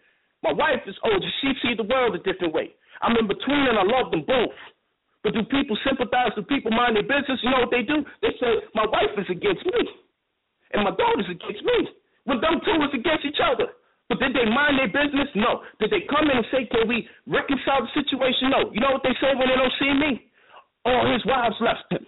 He don't have nobody no more. And the police is looking for him. And I heard they broke into his house. And yet I got flyers going out teaching people. Are you serious? But you know what I did? I said I'm gonna give these people a break. It almost broke my heart. I even cried on y'all show. I was overwhelmed by the negativity. Overwhelmed. I stopped. I ain't gonna front. I almost fell into depression dealing with this shit. The same people you break your back for. When you start slipping and you can't you can't pick up the phone, then people thinking, oh, you trying to duck you, you trying to dodge. No, I'm hurting. Fucking hurting. But we think so fucked up of each other. We think so evil of each other. We think that we can't hurt. We're not allowed to hurt. We're not allowed to have family issues and problems. We're not allowed to have it. But I can put my shit on the table and keep it a buck. How many people I've came to tell the project community what the fuck's going on in their world? I keep it a buck because I'm here to stay. But I had to fall back and reevaluate the situation. Like, is this what I really want to do? Look what these niggas trying to do, trying to destroy me when the shit is hurting me that my daughter and her and my wife can't get along. That shit hurt, man. And I would like to confide in the community and let them know, like, yo, I'm being torn apart right now. I want to reach out for help. But these same niggas gonna turn around and tell me, well, what happened to your God? I thought the black woman is God. Now look at your little girl. She's God, and, your, and her mom is God. So why they have the problems? I thought they was God. You see that little shit? I smacked the shit out of a nigga for that. Then I had a fucking case. I'm about to really put some work in on somebody for talking that dumb shit. See, I had to separate myself from people because I'm not I'm not built like that, and I really want to reserve my right to bang on the motherfuckers really fucking with our community. I really don't want to do it to one of our people because it's just a waste of time, and I feel like by design, some spiritual force is putting them in front of me, so I don't really put the work in where it really belongs. So I had to separate myself from this community to hold my head so I could be able to internalize this negative shit that people spew at me. And the little niggas that keep trying to troll me online, keep trying to, yo, I heard this, y'all heard that, yo, you need to do this, you need to tell them people this, you need to tell them people that. Oh, yo, I'm trying to catch up with them. Nigga, you better hope. You better chill. I'm telling you, I'm not built like that. I'm reserving all this shit that I got in me for the real fucking beasts out here, man. Don't play with me. I'm not playing. Don't play with me. I had to separate myself so I could take this shit and I could smell. Because some good people, some really good people, man, called in on this radio show and really uplifted me. There was one brother in particular who really lifted my spirit and made me really see this for what it is, and that's why I took a step back. Not saying I'm gonna fall back, but I ain't stopped working. What did I do? I created a situation. I created a situation where I would get into different types of things. I said, you know what? I'm gonna just start dealing with the celebrity brothers and sisters of our community. That's what I did. And now I took time out. I started working with Loaded Lux. I'm working on a book project with him. I got a project coming up with Torrei Hart, Kevin Hart's uh, former wife. Then I got a pro- book project for Ramses Barden. I got book, several books I already wrote for Metta for Metta World Peace. Ramses Barden, NBA champion. Loaded Lux, battle rapper. Torrei Hart, comedian and was on the show and actor and all of that. You understand what I'm saying? Uh, then I did the business dinner with P. Rilla, with the money team, Mayweather and them. They allowed me to go and build with everybody. We put some powerful things together. Then I went uh, Miss Black California, Cinderella, and doing book project for her. And Carl Jones, producer of Boondocks and Black Dynamite, doing book project for him. And y'all need to catch that uh, Black Dynamite on the 10th of January 2015. Y'all need to catch it because we're addressing the whole Ferguson situation from a whole nother perspective. And the education on there is revolutionary, the way it's going to be dropped. Just watch it. January 10th, the uh, Boondocks. I mean, pardon me, Black Dynamite. January 10th, watch Black Dynamite and tell me you don't feel us. It feel what we embedded into that information or what we embedded into the cartoon. Watch that. That's where the revolution takes place. So I said, you know what? I understand my people just fucking frustrated because they broke. It happens, and I don't. I really don't want to vent my frustrations on my own community.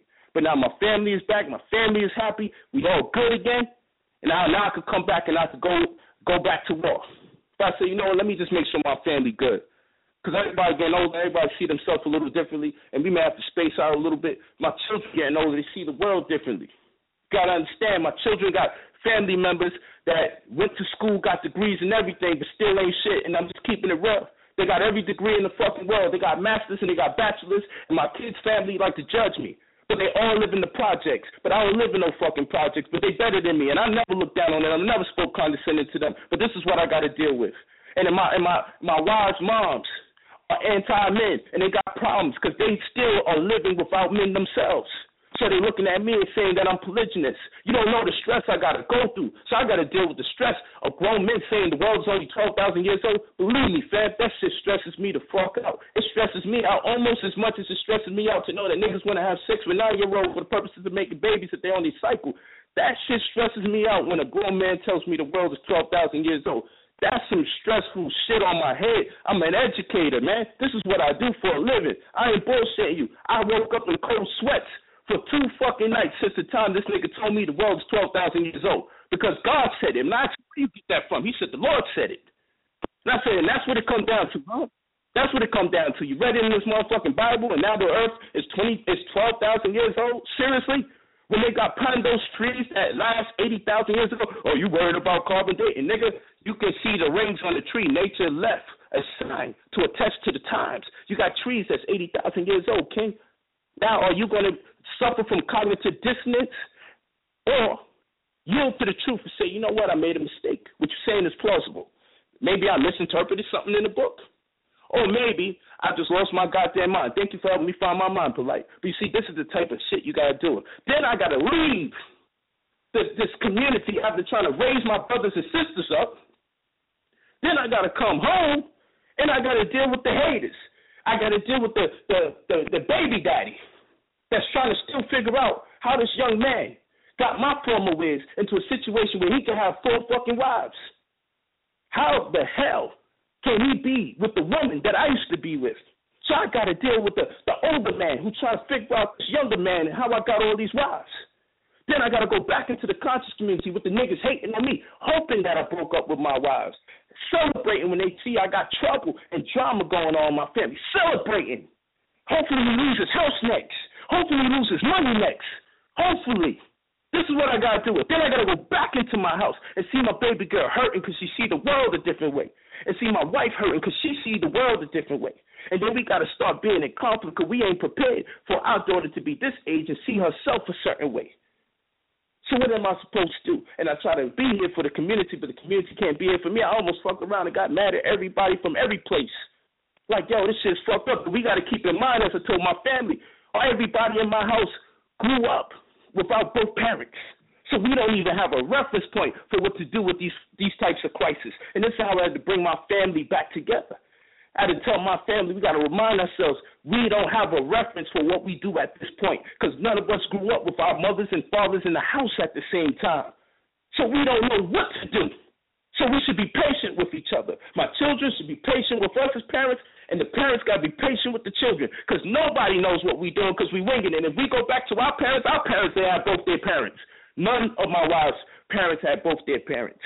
And none of my wives were born with both their parents. And I wasn't born with both my parents, and my parents wasn't born with both their parents. And by the time you trace this shit back, we back in slavery again. So any little bit of information we got on how to do this shit came out of slavery a couple years ago, or generations ago. So let's be for real. Our great grandparents was not too long ago on the fucking plantation or just got off. Think about that. And those were the people that educated our parents. Think about it. Just think about where the information has come from to do parenting. And you think that shit gonna be cleaned up? But instead we would celebrate if, if people have contentions taking place in their house. That shit made me say I don't want to talk to nobody. And if anybody want to communicate with me after this, you can hit me at youngphenom45 at gmail.com. I'll call you tonight. I'll speak to you tonight. If you wanted to talk with Brother Polite, you can call me. You can connect with me. Hit me at youngphenom at G, youngphenom45 at gmail.com. I'll kick it with you. But run? For what? People are evil. I seen some radio show. Oh, they kicked in his door in New Jersey. I don't even have a house in New Jersey. These Negroes call the feds. Yeah, do you know about a Michael in there? Huh? I'm like looking like, whoa, you niggas are crazy. If you could separate me from my family, you would. you see that right there? It took a lot. Especially my first wife and I, we some different people, man. We grew up local. We some totally different people here. I'm like, yo, these people in this conscious community, where? I ain't never gang bang and press enter, seize up, nigga, press return. I don't know how that worked. I never gang bang online. I we didn't have computers rocking like that when we was gang banging. So this little banging thing that conscious people do, I'm like, this is so unofficial, it's crazy. And I have to make sure they don't revert me back to an old nature because when people change themselves, the old personality always tries to reestablish itself. And what this means is no matter how much you change, no matter how much a good person you become, all it takes is the stimulus of any other thing, any adverse effect. You could find yourself lost in the mire of previous convictions that you used to have. So this is a journey. So when I say the revolution, that's what I said. When I come back out, this is what I'm doing. It's about the revolution. This is what I'm doing. And fuck everybody always getting their own house, their own land. I'm going to get one large piece of land. I, I changed my whole perspective because like, niggas is greedy. They selfish. They say when they get, they're going to be like this and they're going to be like that. And when they get, they never support after. And this don't speak for everybody.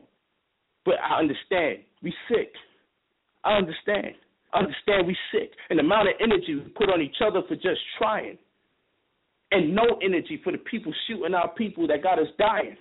It's sickening and you get disgusted with it. So I turn around, I'm writing screenplays, I'm doing comic books. People like, yo, I heard you in Hollywood. I'm talking to Blue Pit. Like, yo, niggas is thinking that you make some bread and you done. And I'm like, now that's the new rumor. I'm making bread and I'm out of here.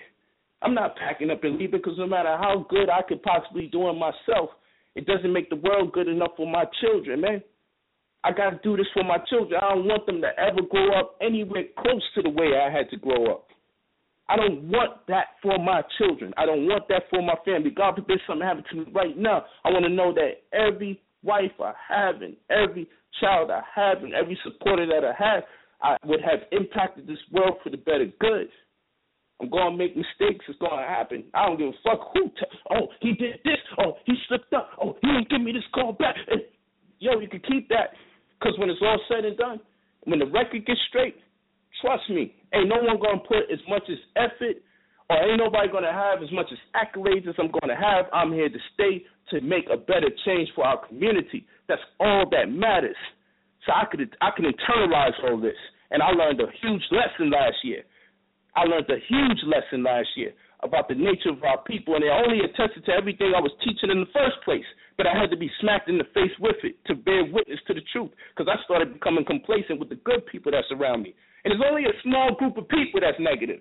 But goddamn, they so negative they can overwhelm you sometimes. They are the ones that make sure good people leave you a sentence or two. Say, I really support you, brother, love you. You know what them negative Negroes who trolling do? They make sure if they see any good comment, they write three paragraphs to hide that comment. And if another good comment comes, the same person is going to uh, write another large paragraph. Some of them is writing whole pages of shit. They're on here constantly patrolling to make you Turn your back away from the people that love you most. Their whole goal is to get us to distrust each other throughout the whole year. So every time you get ready to have confidence in somebody that's going to uplift you, they get you to turn on them. That is their job. And some people do this shit so much around the clock, I already know who they are. Because it's at the point, all of us that, that are part of this mission, we literally know certain names that always pop up every time we are involved. These people are on their bike, man. They are on their job more than conscious people are on their job to change the situation. So that shit motivate me. I'm like, you know what? If this nigga can hate for 24 hours a day, I gotta start being conscious 24 hours a day in the real. Cause this nigga doing this shit. And the worst part is some people doing this for free. They're not even getting no money for it. They just do this shit for free. At least like, if you're gonna be a Yeah. I mean, at what point are you gonna stop reading the comments though? You know what I'm saying? It's like it's like the food. You feel me? We keep going into the convenience store thinking that they're going to have, you know, quinoa and black rice, and we know that that's not going to be in the store, not the convenience store. You're going to have to go somewhere else to get that. So with the comments, if you know that you have created an atmosphere, right, because you're dealing with people's politics and religion, So you have ignited something in these people that they're no longer comfortable with themselves. And because of that discomfort, their response is always going to be to try to make your situation discomfortable. So, like, why even read the comments?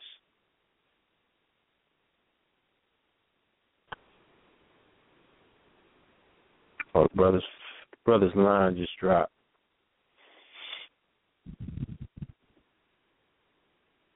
All right, give us one second, y'all. I'm sure that he's going to be calling back very shortly. Okay? Brother Ware, are you with us? Where else am I gonna be? Excuse me? Where else am I going to be? Okay. Yeah, um Yeah, family. So please be patient. I'm waiting on the brother to call back. Hope his phone didn't die or what have you. Uh I hope the lines ain't totally packed. If it is, I'm sure I'll call your phone. Yeah, yeah. It is kind of ticking here, but I think there's like two or three more slots open. So yeah, I'm sure he will call the phone if so. So let's just wait and see what's good. Well, let me call him. I'm gonna make sure that he ain't sitting there on the phone yapping at the phone because that's happened before. you know? Yeah, do that.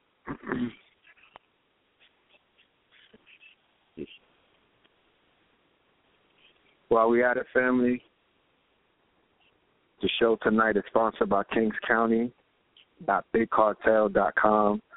That is K I N G Z is in uh, zebra or Zeus if you Greek. K O U N T Y dot B I G C A R T E L cartel dot com. And It is not a drug gang family. This bigcartel dot com. That's just a store. That's a website. So um, please visit there. You know, Kwanzaa, Hanukkah, Christmas, New Year's, you know, shit, cuddle season, it's all right here. It's around the corner. Visit us. We have the hottest conscious streetwear. We got the jewelry. You know what I'm talking about? We have uh you know, we got your uniform, your wardrobe, you know what I mean? So you could be identified out there in those marches and protests and just on the block, wherever you at, at the lectures, you know, in school, on vacation, wherever you may be. You know, I just came from Texas. I had a a sort of power of my more more varsity in Texas in the airport in Texas, you know, amongst them cowboys. They they got a real uh you know, they they they they was reacting to me walking through the airport, you know what I'm saying, in my proper persona, you know, but, but it's a wardrobe. It's exactly what it says it is, you know. Their uniform is like walking with a cape on, you know what I'm saying, through Gotham, people are going to react. You know what I mean? Because they know that you're not on that team. They could tell that, you know, there's something about me that's not necessarily in line with the the Negro uh the Negro algorithm that they're all figured out. That's you? Yeah.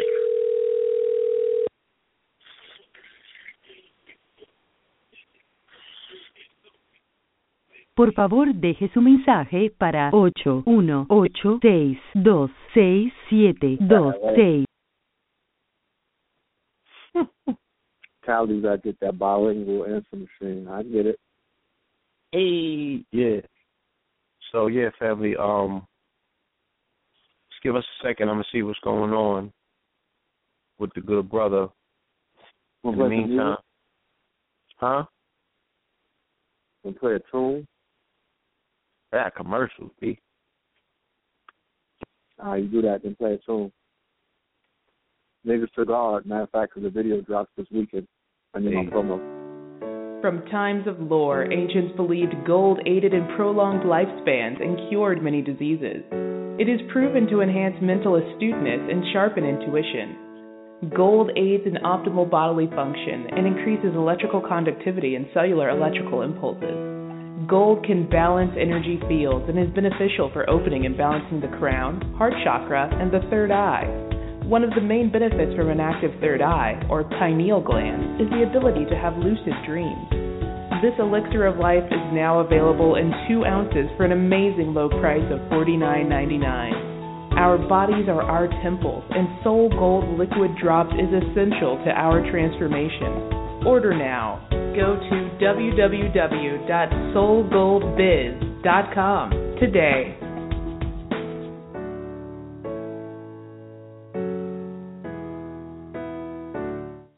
Hello? Yeah. Yeah, hello? Yeah. Uh huh. Yeah, he's calling back in a second. His phone died. Should be calling back in any second now, family. All right. Okay. Still want to play that song? Nope. yeah, close out with that. Let the family know that um we on the eleven o'clock hour. Okay.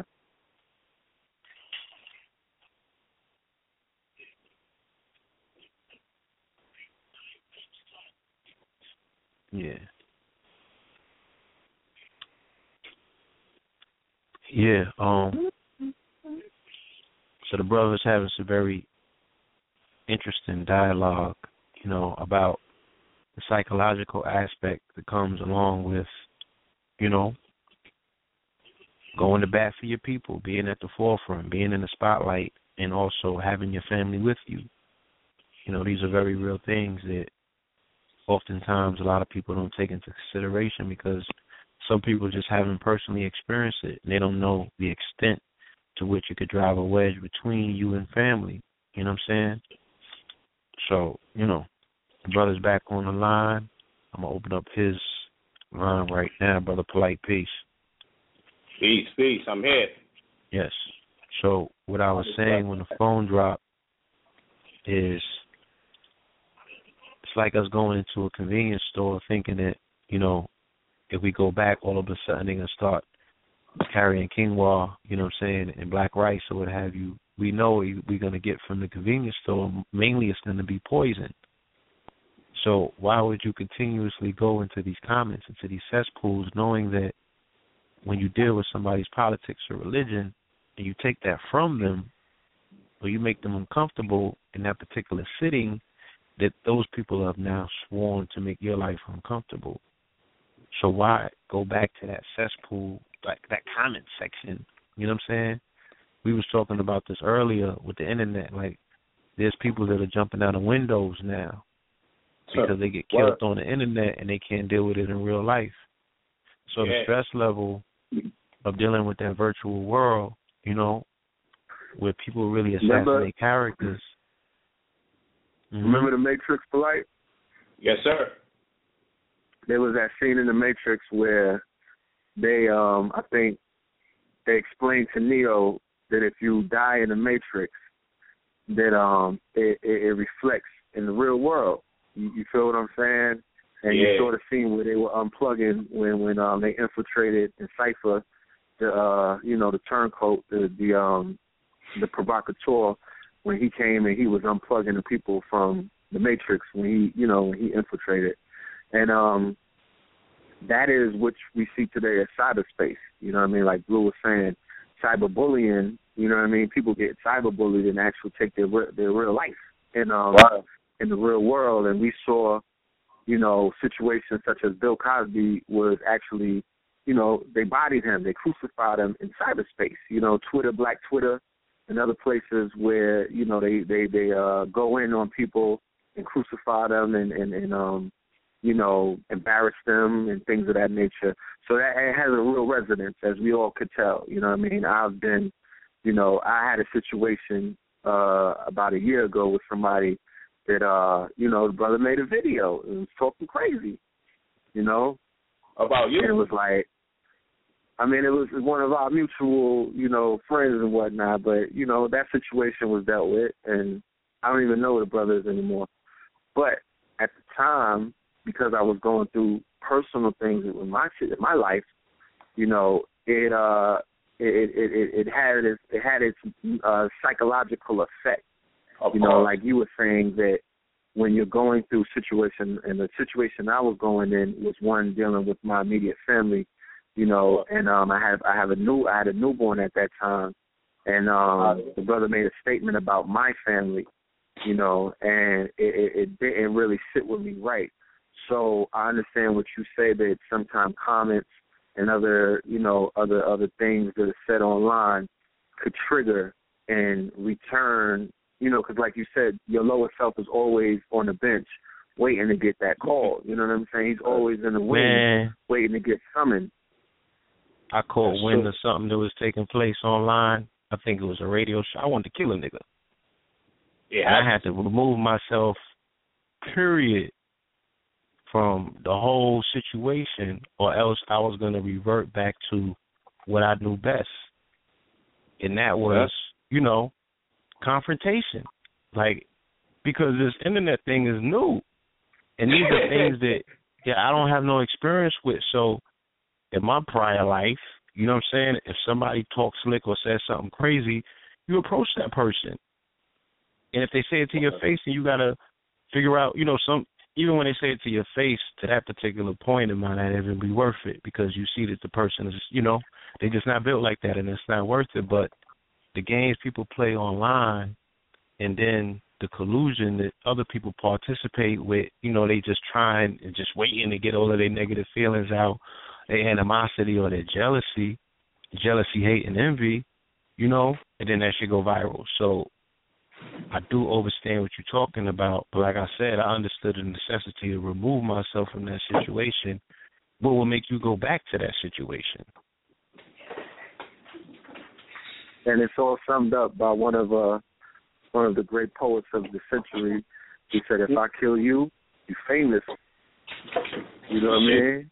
I'm And if you kill no, if you kill me, you're famous. If I kill you, I'm I'm, I'm brainless. What's a nigga to do when the streets is watching? So people will provoke, and they will do certain things to somebody in a position that they wish to be in, or they uh you know it, everything comes out at once the envious the the uh jealousy the um you know the uh the admiration you know i was having a talk with a sister today she was giving me a horror story about another quote unquote goddess somebody who she had she was trusting the elder in the community someone that she trusted and um you know everybody knows that this this sister's not really, you know, her everything is not together with her, you know. And she was talking about how that lady or whoever she is, you know, basically flipped on her and did all kind of negative things to her. And then when she and she was like, yeah, and I brought up your name, and she was like, oh, that that lady hates you. And I was like, wait, hold on, rewind the tape. So she, not only does she hate me, but she admires me to the point. You, you understand? It's Yeah. still, you know, it's not it's admiration, ma. It's not hate. Like I, there's no reason for for her to hate me because I've dealt with her before and it was all love. So it's not hate. It comes out as admiration in a twisted way. You understand what I'm saying? Because she can't figure me out, and I never, I never fell into her web. So it's not hate. It's just a sick, demented expression of admiration. You know what I mean? She Word. poked me on Facebook before, so it's not real. and this is what we're dealing with. You know, It- this is what we're dealing with. It's real, man. It's real. You know. You know, Uh, so we just we live and we learn, we grow, man. But everybody out there got to understand that, like I said, no different from me saying that a lot of people in my household we don't have a reference point for. Like I don't have a reference point for how a man and woman should break up, and how they really should get together because I haven't seen this. I I grew up with parents missing. you see what I'm saying? So uh, mhm. that can stigmatize you, and that has stigmatized our race. So even in being let down by other people or having expectations of people, we don't really, we don't have the the community here where we go to the elders and we beseech them for guidance, and they walk us through it because they've been there and they they have a successful record of going through these type of occurrences, we are scattered abroad, man. And everyone's just trying their best to put it together. The Moors are trying their best, the Israelites are trying their best, the Muslims are trying their best. You know, everybody, for the most part, is doing the best that they can do. And with that comes a certain level of chaos. And we have to always keep that in mind as a, as a people. That's why I said it's brotherly love. At the end of the day, I, I, I love my family, and I'm glad we have the forums to vocalize how we feel. Because if we didn't have those forums, uh, there'd be another group of people killing each other out of frustration and anger. You know, this this conscious community would have done been those another sect of gangs. so it's a it's a great forum, and that's why another reason why I like the debates is because we have to come to the conclusion that look, Democrats vote for the number one Democrat to go against the number one Republican or whoever's running for office. Amongst the Republicans, they debate amongst each other to vote for who's going to be that Republican that's going to go against the Democrat. Now, us now, we just want things to happen. We're afraid of leaders. You got people that always leave their comments. Uh, we don't we don't need no leader. Follow yourself and all. You know that sounds that sounds cute, but there's no there's no place on planet Earth for people just following themselves. Not no nation. You know you have to trust other people. Okay, you have to trust them and and put them in positions, delegate responsibilities, not for them to do everything, but some things. That's what we have to do in our community. Otherwise, you find people trying to do it all. And when they try to do it all, then they wind up coming up short. And then when they wind up coming up short, then the people get angry. And this is going to be redundant until we decide to empower each other with our trust, empower each other with our love. And in doing so, saying, hey, I'm willing to vote into office and even create administration and rankings amongst us to deal with certain issues in certain individual and social capacities. That's where the debates. That's what the debate means for me. I feel like it's, it's encouraging us and getting us more inclined and more apt to eventually empower each other with the right to fulfilling certain delegated responsibilities. Otherwise, we're just gonna have a bunch of different organizations complaining about our situation. We got to get the organizations organized and say, look, whoever puts up the best argument, let's vote them in in secret. No one got to know who you vote for. Whoever puts up the best argument, let's have that person in position, and let's put that person into office. And then let's create another crisis. Let's establish and identify what another crisis is in the community, and whoever has the strongest argument about what we should do for that. Let's vote that person in and let's support these people as a community. That's when we rock it. So, you know, I'm, I'm all good with all these different organizations. I'm just saying we got to get to a point where we organize in a certain way in which we are willing to identify someone as the voice of reason for that particular thing. That's what we need to do. But we can have all these spiritual groups. That's all right. But what we going to do politically? That's all. Look, you can keep you can keep using that book if you want, but but don't tell me now you can't vote for someone politically because your God is stopping you from doing it. Because while we stagnant trying to figure that part out, everybody else is going forward with their different religions. But the race, their race is going forward because they're not afraid to delegate certain responsibilities to people to just make sure they don't have to worry about those type of tasks day to day. You know, everybody in the other races can go to school, they can get their degrees. They can uh, have fun. They can go out to the movies. But guess what? They got people in place that they entrusted with responsibilities that they voted into office after they all debated amongst each other. They got people they empowered to be in office so they can go about doing what they do day to day. Now, this is a very weird community we're in. We don't want to vote no one into office, and we don't want to have an office any damn way because office consists of paperwork, and we don't we know how much we hate paperwork. You see, this shit gets weird after a while. So I just feel the debate is taking us in that direction, and the reason why I say it's taking us in that direction, because I'm keep I'm gonna keep putting forth solutions amidst of the debate, and then eventually I'm moving forward with a grand scheme of things for us to do as a community. And I've been working here diligently out here in Hollywood, organizing people with a great deal of resources that are ready for our next plan of action, which I will reveal partially in part at the debate that will take place February 8th in New York City. Okay, at Alhambra. You can see that on our Facebook. You go to Brother Polite on Facebook, and you can you can see the debate flyer. And um, also at the Revolution event, March 1st, the rescheduled or postponed event that we're doing with Dr. Sebi is now on Sunday, March 1st, 2015. 5515 Wilshire Boulevard, Los Angeles. And it's an amazing place. It's an amazing place where the venue is at, and is uh, demanding of the level of knowledge that we're going to be that we're going to be presenting, and it's deserving of the people that we are uh, requesting to come out, which is our people. It's an amazing facility, and again, our brother Super Bowl champion Ramses Barden is going to be the host, who's a man of high repute and extremely intelligent brother, and I, I'm glad to be able to work with him as well on this particular project. So I know you uh you uh y'all don't do the eleven eleven no more? We talked right through it. I wasn't looking at the time. I was actually engaged in the chat room. So oh. apologize about that. Um, but we do have the hands up. You know what I'm saying? Yeah, I callers- to because I have a commitment to my baby girl because she's been asking to see that Annie movie. yeah.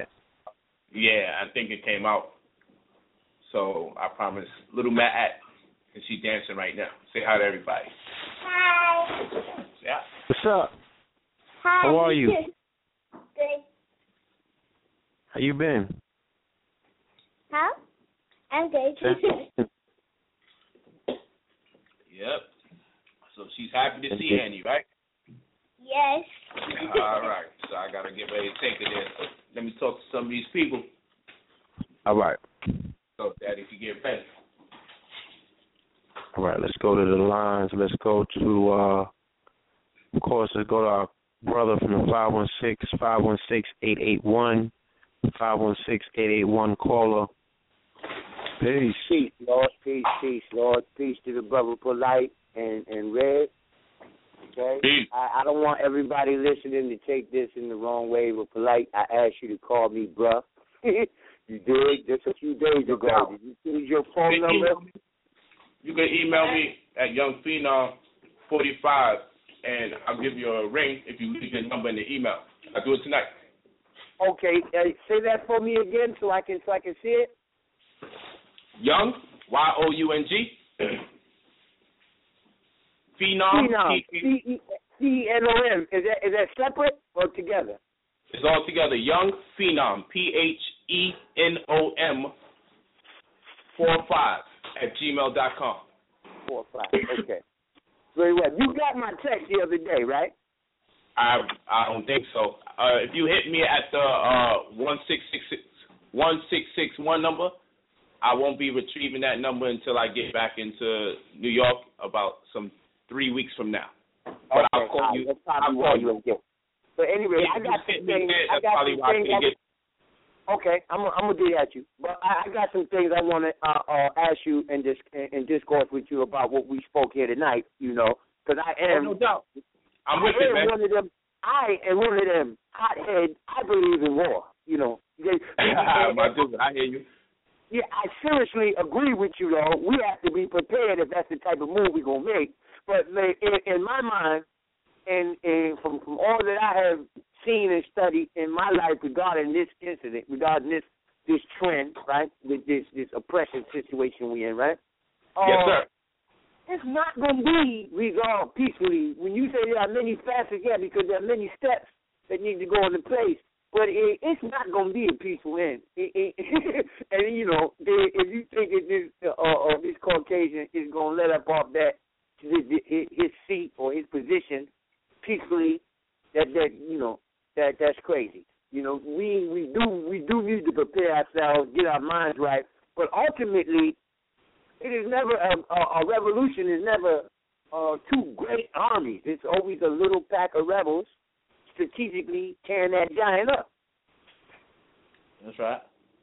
That's just that's just the point I wanted to make because I hear people saying, "Yo, man, we outnumbered, we outnumbered." And when have rebels ever not been outnumbered? They, you know, so they, that's not even an issue. The numbers: ten men, ten trained, shown up, bona fide, ninja determined soldiers can turn any major city upside down.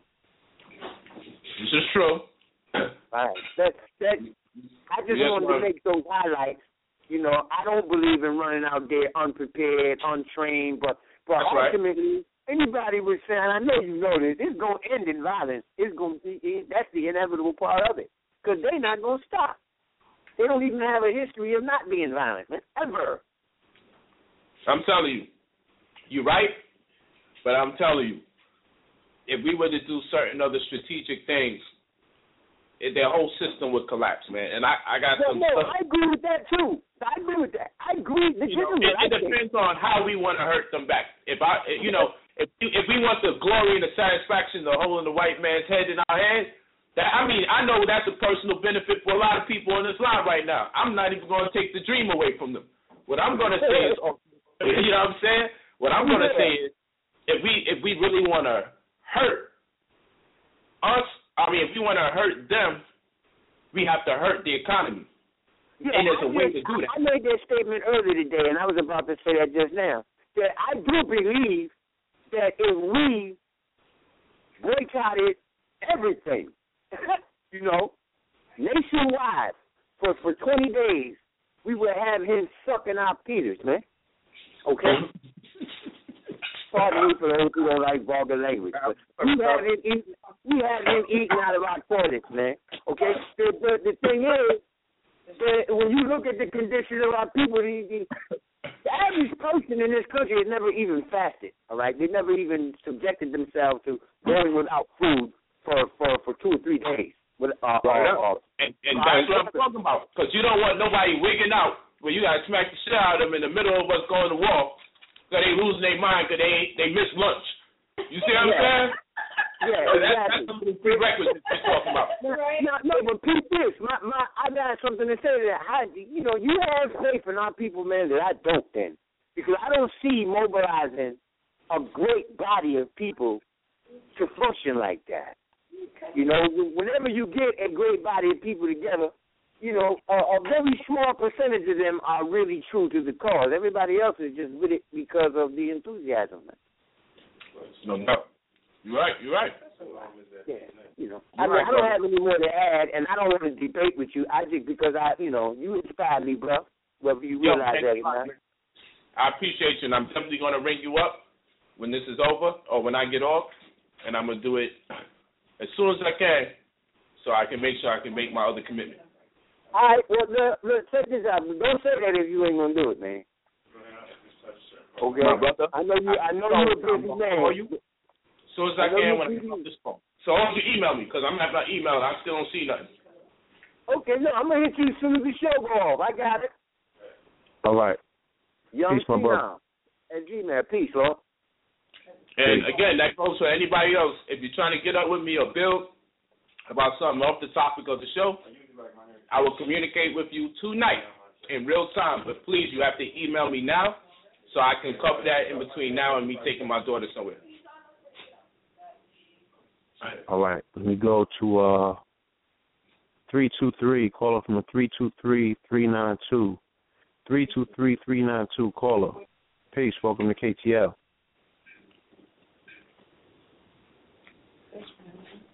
All right. That line just mysteriously dropped. Okay.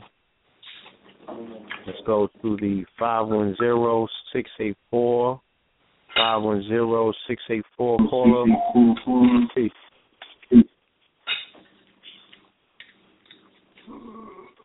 Yo. What the hell? Peace. Are you there? Caller?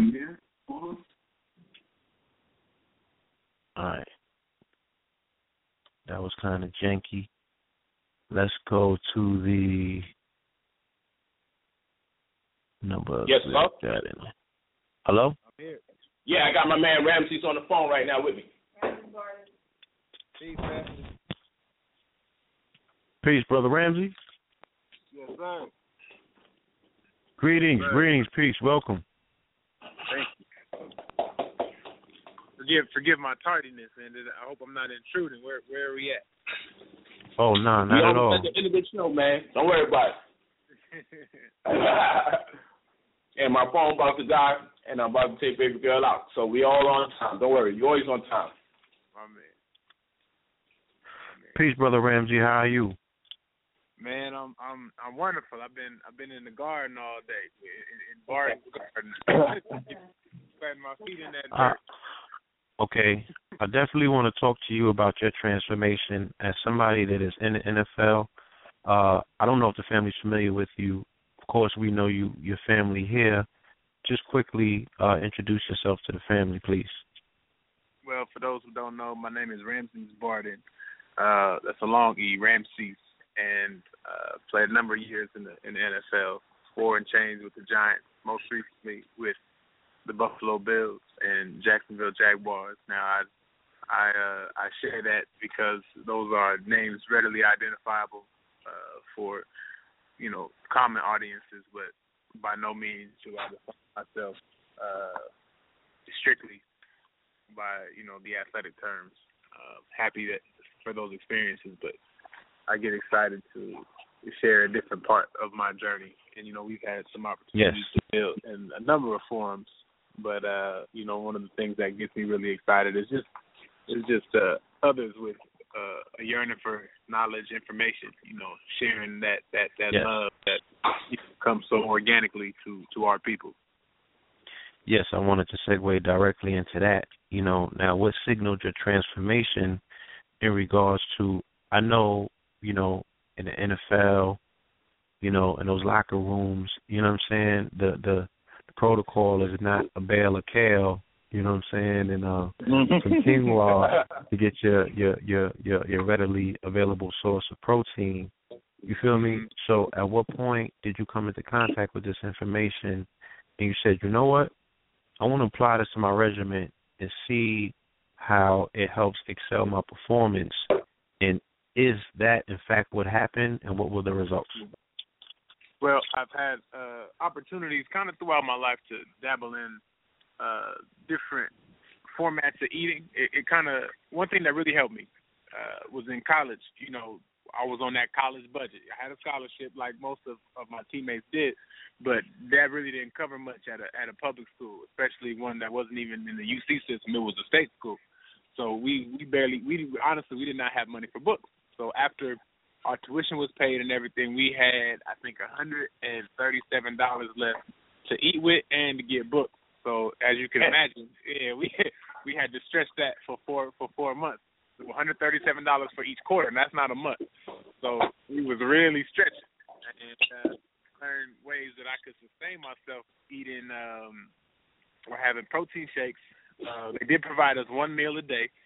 Uh, I, I would come home, I would make a protein shake. I always had cereal. I had I had Eggos. I had um yeah, I had peanut butter, banana, Yes. and I had what was the last thing? Uh, I had frozen spinach. That's that's pretty much what I ate for like several months in a row, and I had no problem with it.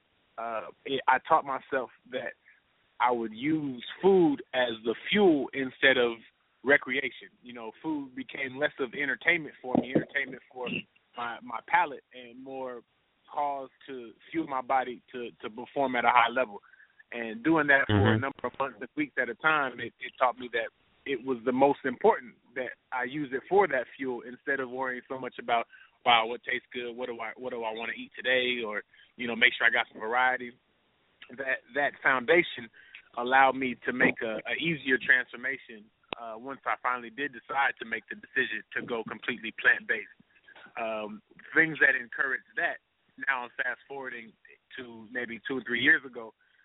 Um, it's a funny story, you know. Uh, being polite, we we joke about black power every now and then, and, and we and, and I mean that in a in a double entendre sense. So as a as an NFL player, you know, you you you want to have a, a solid social rep. You know what I'm saying? You don't want any any any ladies running running back telling their friends that that you didn't handle business when it was time to handle business. And, Yeah, there you go. so, uh, you know, I, I I I played with the with one of those uh you know the the, the older people you know supplements one time, and I thought oh wow that was great. Uh, had a lot of fun, and then I did it again, and the night did not end up going as I planned. So that was an interesting evening for me and a frustrating one, because you can imagine, here I am, ready ready to play several games back to back, but I don't have no opponent to play with. so uh, I learned, I took I took it upon myself to say, you know what, uh, I, I, I'm a, I'm a, probably not gonna do that again. But what other natural thing can I find to allow me the same uh, sexual fortitude, you know, strength, robustness, um, endurance. And, and uh, the thing that also encouraged me to even look that direction was I found out people were using uh, those those sex pills for like game enhancement, like so they could play better. You Yeah. know, a lot of those Right. increase your blood flow, uh, increase your focus, your attention span, like all that stuff. And that that wasn't really what, that wasn't what I was trying to do. I was just trying to make sure that if I wanted to have a great night, or I, I, I had I had game one with somebody I hadn't played with before, that you know what I'm saying. I I took care of business and and and, and took and took you know, as we know. Anyway. Yeah, you you was you trying to make sure your game report. Um, having that having that experience of of uh the team not showing up when I was prepared to play, I had to find an alternative to seek the same result. So I looked up online and I found that certain things that seemed to have the exact same response were natural raw forms of of uh you know whole plant based food, celery, uh certain nuts, almonds, uh bananas, avocado, um, maybe a few others, but I I would try I tried this a couple times and there was you know there was you know a few instances when I would have somebody on their way and they they would say okay I'm parking and I'll run to the kitchen real fast and I you know I try to smash a banana and get some almonds down and and lo and behold I'm like wow like forget forget the uh the, the the prescription stuff you know this this natural thing is the deal and I felt I felt leftover energy, leftover performance, leftover endurance kind of translate to the field. So that was the first time I really had evidence of a natural uh, decision, natural the the, nat- the the natural option really played a, a strong role Right. in being physical manifestation of what I was putting in my body. Um, so that that was a little fun part. What ended up happening, man, we me and my lady we went to a dinner uh, uh, with one of her friends, a group of her friends. These were these were models from the 80s or 90s, whatever. They're in their 40s. They have a son together who's about 19 months at the time. Beautiful family. You know, the the woman that she's tall, dark skin, beautiful skin, natural hair. Uh, dude is handsome cat. You know what I'm saying? It's like wow, y'all are like the perfect couple. And and uh, this their, their child is like one of the most brilliant kids I've ever seen in my life. Like talking to me, have no idea what he's saying on a on a audibly, but he's able he's communicating with me telepathically, and I'm like, what the heck is going on? Like he's Ooh. like, are you guys seeing this? Like he's talking to me, he knows what he's saying. He's getting frustrated when I don't get it. Like I'm like, this kid is 19 months old and he's so much smarter than me, and they the the, the parents are like, yeah, man, he's he's never he's he's he's been plant based his whole life. He's never he doesn't even know what meat is. You know what I'm saying? We breastfed him for a number of uh for a number of months, extended past what's recommended, and ever since then, plant-based food. It's been his experience. And uh, Man, so moved by that's this family. exciting to me, man. That's the type of children I want to raise. Please continue. Right, you know, right. I was Shit. I, I was just moved by this this family, this child, uh, the conversation that we shared at the table. Um, you know, as somebody who thinks highly of my own intelligence, I get excited to to share, you know, high level of conversation with people, and that doesn't always happen uh, hanging around the football environment. So I wanted to continue to seek that out, and it seemed like so much of that came directly from what people were putting in their bodies. So I wanted to take it upon myself to incorporate, excuse me, uh, a raw plant-based diet, which I did for several weeks immediately following that uh, afternoon dinner lunch, and the results were amazing. You know, I'm I'm I'm running longer, I'm running faster, uh, I'm not getting tired at practice. Uh, I'm recovering, so even when I do get tired, like it's it's only you know a number of seconds of rest before I'm ready to go again. I'm like, wow, I never felt like this before, and uh, I wasn't getting sore. There was no swelling. There was no uh tendonitis. I'm like, yo, Right. like, forget the Advil and the Aleve. Like all I got to do is eat a few different things, and I'm I'm I'm you know I'm I'm I'm on my way to being Superman. So that that happened, and I just you know I couldn't look back. Indeed. Indeed. Now, when you brought this information to your teammates, because I can hear the enthusiasm in your voice, so I can only imagine, you know, knowing a, a person such as yourself, you're very outgoing and what have you. Did you bring the teammates their response?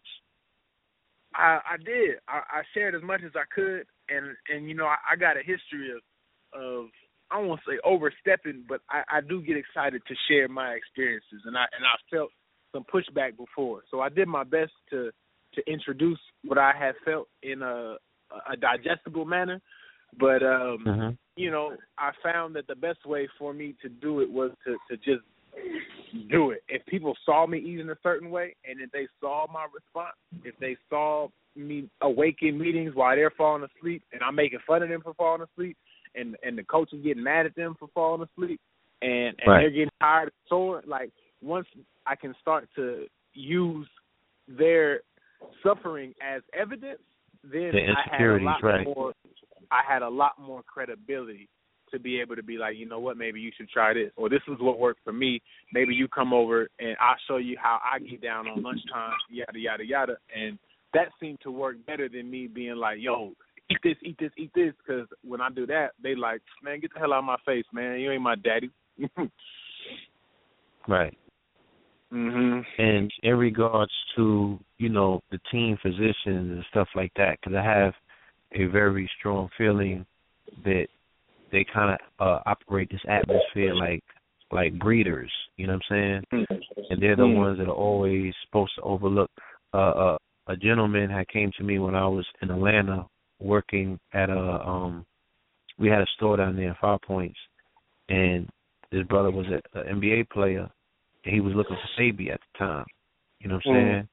He was like, "Yo, need the products, but I can't. You know what I'm saying? I can't tell the trainer that I'm using it because Mm. they had already got the protocol sent around the league about what they wasn't able or allowed to participate in, and I think Sebi was on the list at that time. This was like '09, so this is when you know Uh. Sebi was in the news and stuff with Mike. People knew who Sebi was. Mike had just Mhm. transpired for that matter, so people was Sebi's name was buzzing again, and his brother Mhm. was like, "Yo, I need the products, but I got to take it on the low." You know what I'm saying? Mhm. Because my um my, my team physician shut me down. He had an injury he was trying to heal from. You know what I'm saying? And and Mhm. so like was there a similar situation, you know, where the team physicians and, and people that were responsible for the uh nutritional dietary arrangement of the team or what have you, do they have a I find? deliberate attempt to keep herbs and, and, and natural forms of, of foods and, and quote unquote medicine away from players? Well, I don't. I didn't see a deliberate attempt in my experience, but what I did see um, is that they would encourage it to a degree, a small degree. If it was something the athlete was already doing, they'd be like, "Oh yeah, that's good. It's great to try these natural things. Do that." But at, but make sure you take this and take that and take that. Uh, Take do all the things that we're prescribing. Do not let do not uh, supplement our uh, recommendations for your own research. Whatever you do, make sure you take our stuff. So it was like they didn't uh, push anything away. If it, as long as it didn't show up on, you know, the the the official NFL restricted um, uh, substances list, then they would say, all right, yeah, we, sure, uh, go ahead and try it. If it works for you, keep it up. But make sure you take what we're what we're giving you because we're the doctors. We know what we're talking about. There seems to be uh, an arrogance that comes with Yes. uh, those who have practiced in the traditional, or excuse me, not the traditional, the, the the Western medicine realms, and I, I think people have an attachment to the amount of work and time they spent studying something uh, to the point where they feel the right answer cannot be that easy. It's like I went to school for eight years just to get one piece of paper, and I'm not even done yet. I'm I don't even have the PhD. I'm still going. Like I went, I did all this to be told uh, that I can officially treat and practice medicine uh, in the United States. Uh, so I don't care what your research says about this natural stuff. There's no way I'm going to forfeit all Right. my years of experience that I know is true.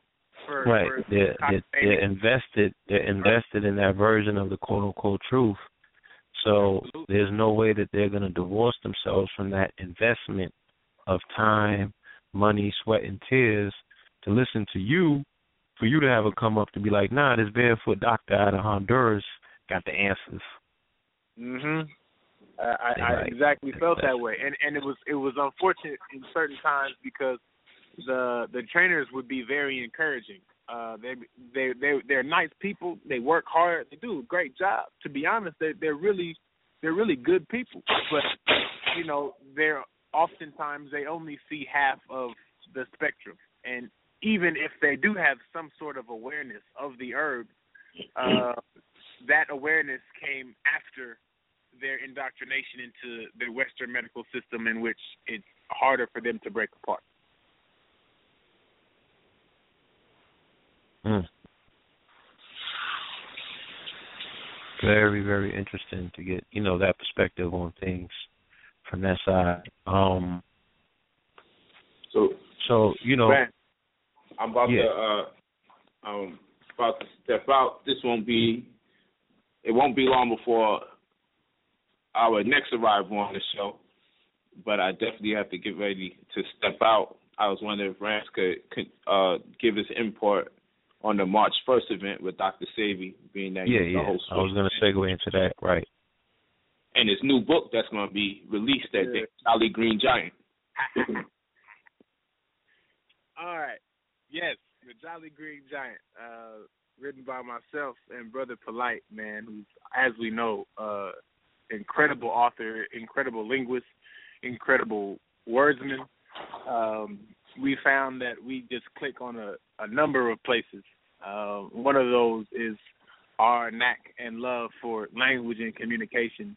So, given our passion for our people and and and the human family in general, you know, we felt it imperative that we use this time and and credibility and cachet that we've uh, created that I've that I've uh, you know worked for in the athletic field to use that avenue to share my experience and hopefully encourage others to take a more natural path with what we put in our bodies. Um, the Jolly Green Giant is going to be an exciting way, a fun way, a playful way where we can, uh, you know, encourage some people, shed some light on some uh, misconceptions, uh, some falsehoods, um, and, and and open our minds up to some some realities that people may have not been aware of. You know, we're going to talk about the the protein thing. We're going to talk about what you really need in order to perform. Uh, we're going to go into how important it is to to feed our mind as well as our bodies, and what happens when we eat a certain way, and, and what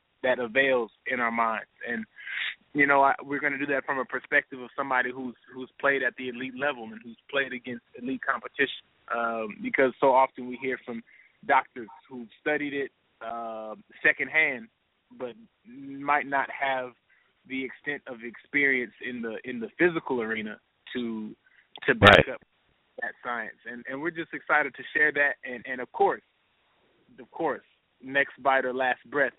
Uh, I think we're still keeping that title, but more importantly, we know Dr. Sebi is keynoting. Uh, Brother Polite is keynoting. I will be hosting. Uh, that's that will be in Los Angeles at the El Rey Theater on March 1st, 2015. We we are actually um, very very appreciative of the opportunity to pick a d- date that really better serves our audience. You know, we were excited for this weekend, but after after heads came together, it just seemed like we would do our audience, our reach, our families, our community so much more justice by clearing the the the, the season uh, starting closer to spring. Uh, so much even aligns with the stars and, Yeah. and our our desire to Yeah, to, to I- move I- this I could definitely space. be there for that one. I'll be on the West Coast in February. Um, polite. I know that your biggest events have always been held in December. So, is this Yeah. something that you plan in accordance with your sol- solar numerology? Uh, of course I do. It's my challenge because generally when I do events in December, it's because I normally do it before the 21st of December, and that because that heralds in when Saturn appears to be more prevalent than the Sun, and of course me being a do- double solar density being because I'm a Leo born on one, being on the 10th, so one is ruled by the Sun, and Leo is ruled by the Sun, which corresponds with one. So that makes me a double solar density. So to come in at a time when Saturn is more prevalent during the winter solstice, December 21st, that opposition is why I normally choose to do a debate during the winter solstice because I'm normally at in that point of opposition and I and it also deals with law and demands, mandates and requests and expectations of people and others and yourself. So I, I just like to be in conformity with the energies that are being precipitated by the heavens because I find it's just more lucrative for me. I, I'm speaking better, and what I say is more coherent to the people at that time in that manner, in that type of atmosphere. So that's why I generally do those events. And I normally make sure I am not in town during that time of year in New York because New York is a place that's very hard to thrive when you're one density during the winter solstice. You can have success, but not consistent success. Uh, you have to deal with the New York area intravenously. Whereas me being in California, I've been doing this for the last couple of years now. I head out immediately after my December events and I come straight to the West Coast and that has been amazing for me. Or one time I went to Florida and that that has also been lucrative because Florida and California correspond with my psychic number frequency way better What's than your rising, man? geographically placed in New York. What's that? What's your rising, bro? Oh, Gemini. Indeed. That's what we thought.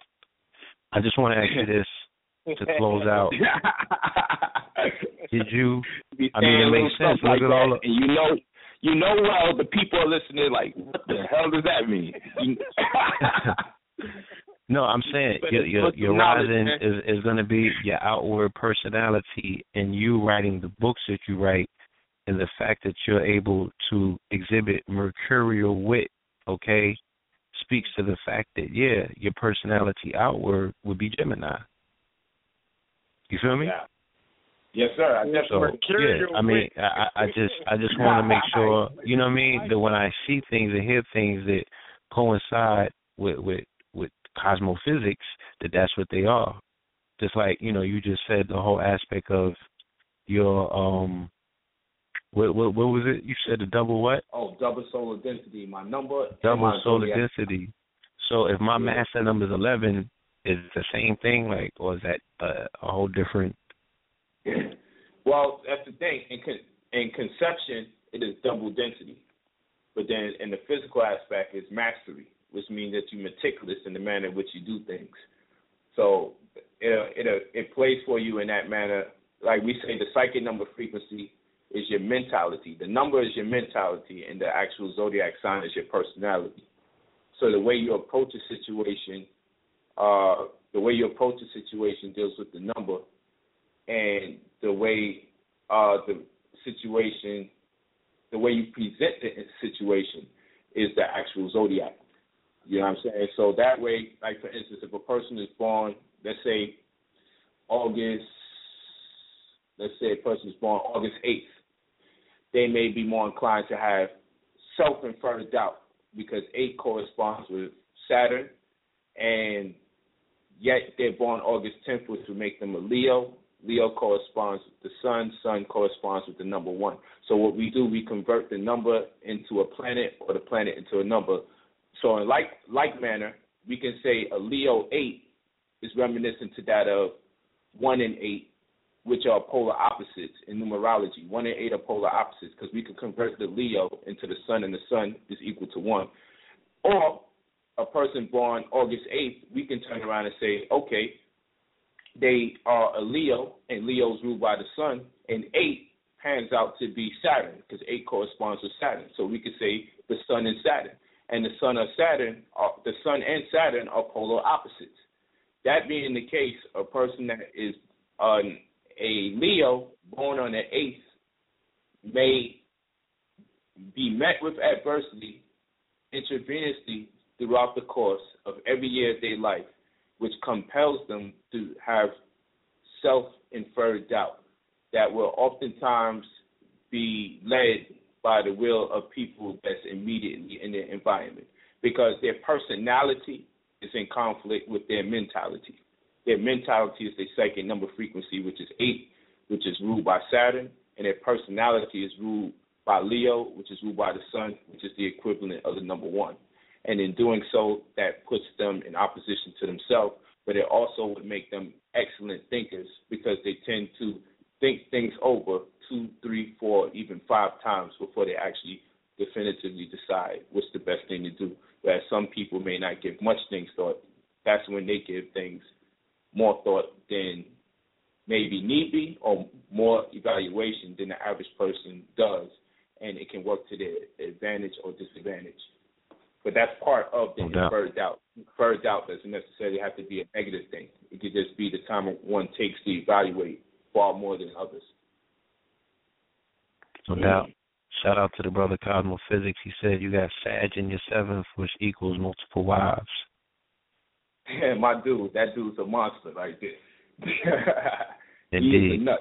Um, He's definitely a and one last question. Yeah, I just want to ask you, with your firm understanding of solar numerology, especially your own, did you do your chart for this year? Was you able to see these things that have arisen in your personal life?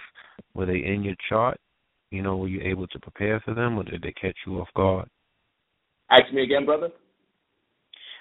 I said, were you able to see the things that have arisen this year, you know, in terms of the difficulties and, and the other things that you were speaking of earlier on the show?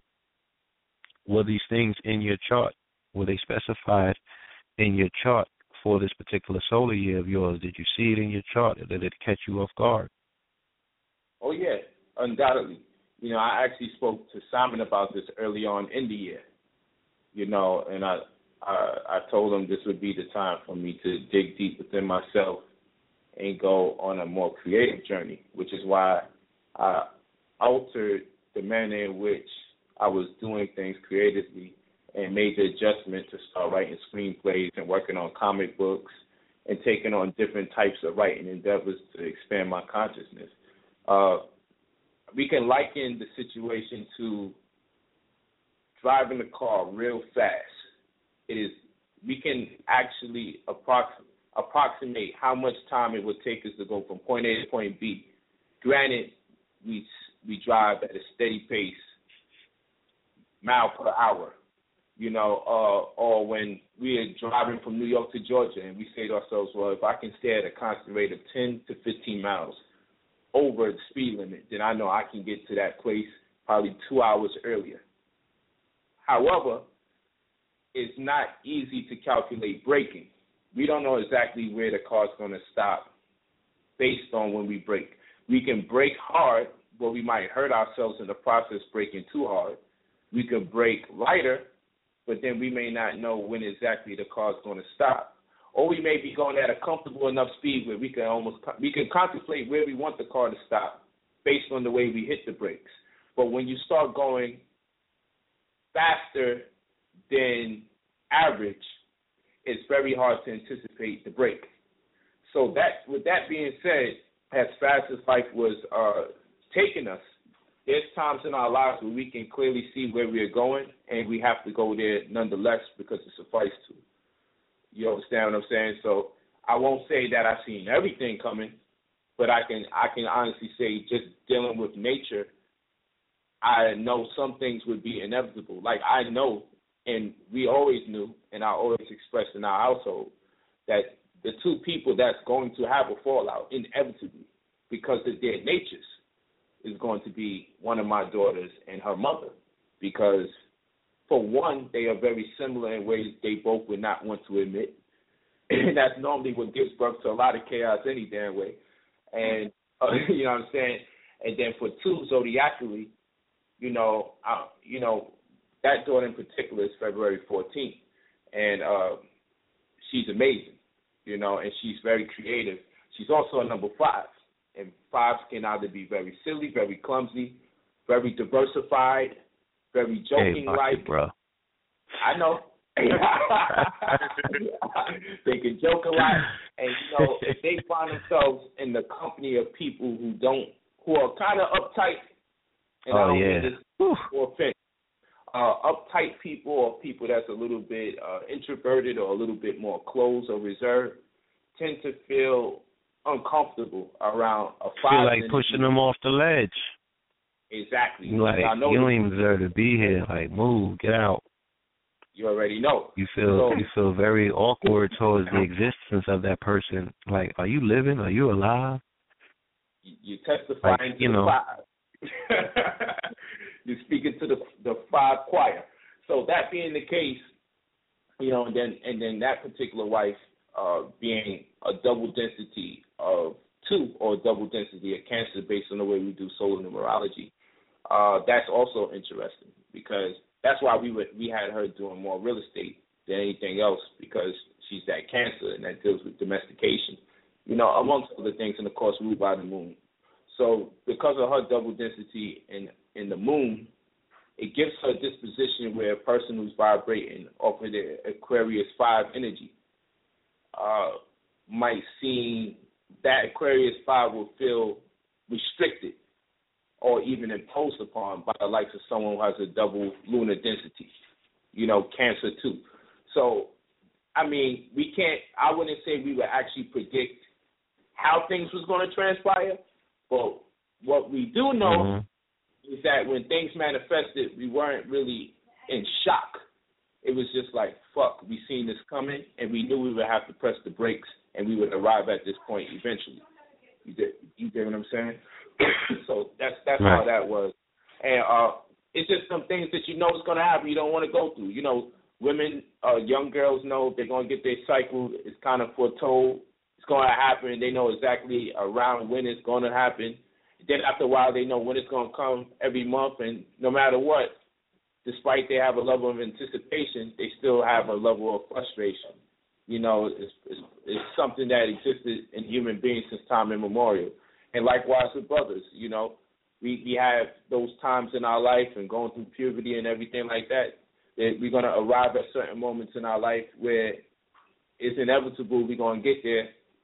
Still, you're not shocked by it, but you still may uh, identify it as either a shortcoming or inconvenience. But we still have to uh, exercise our right to grow.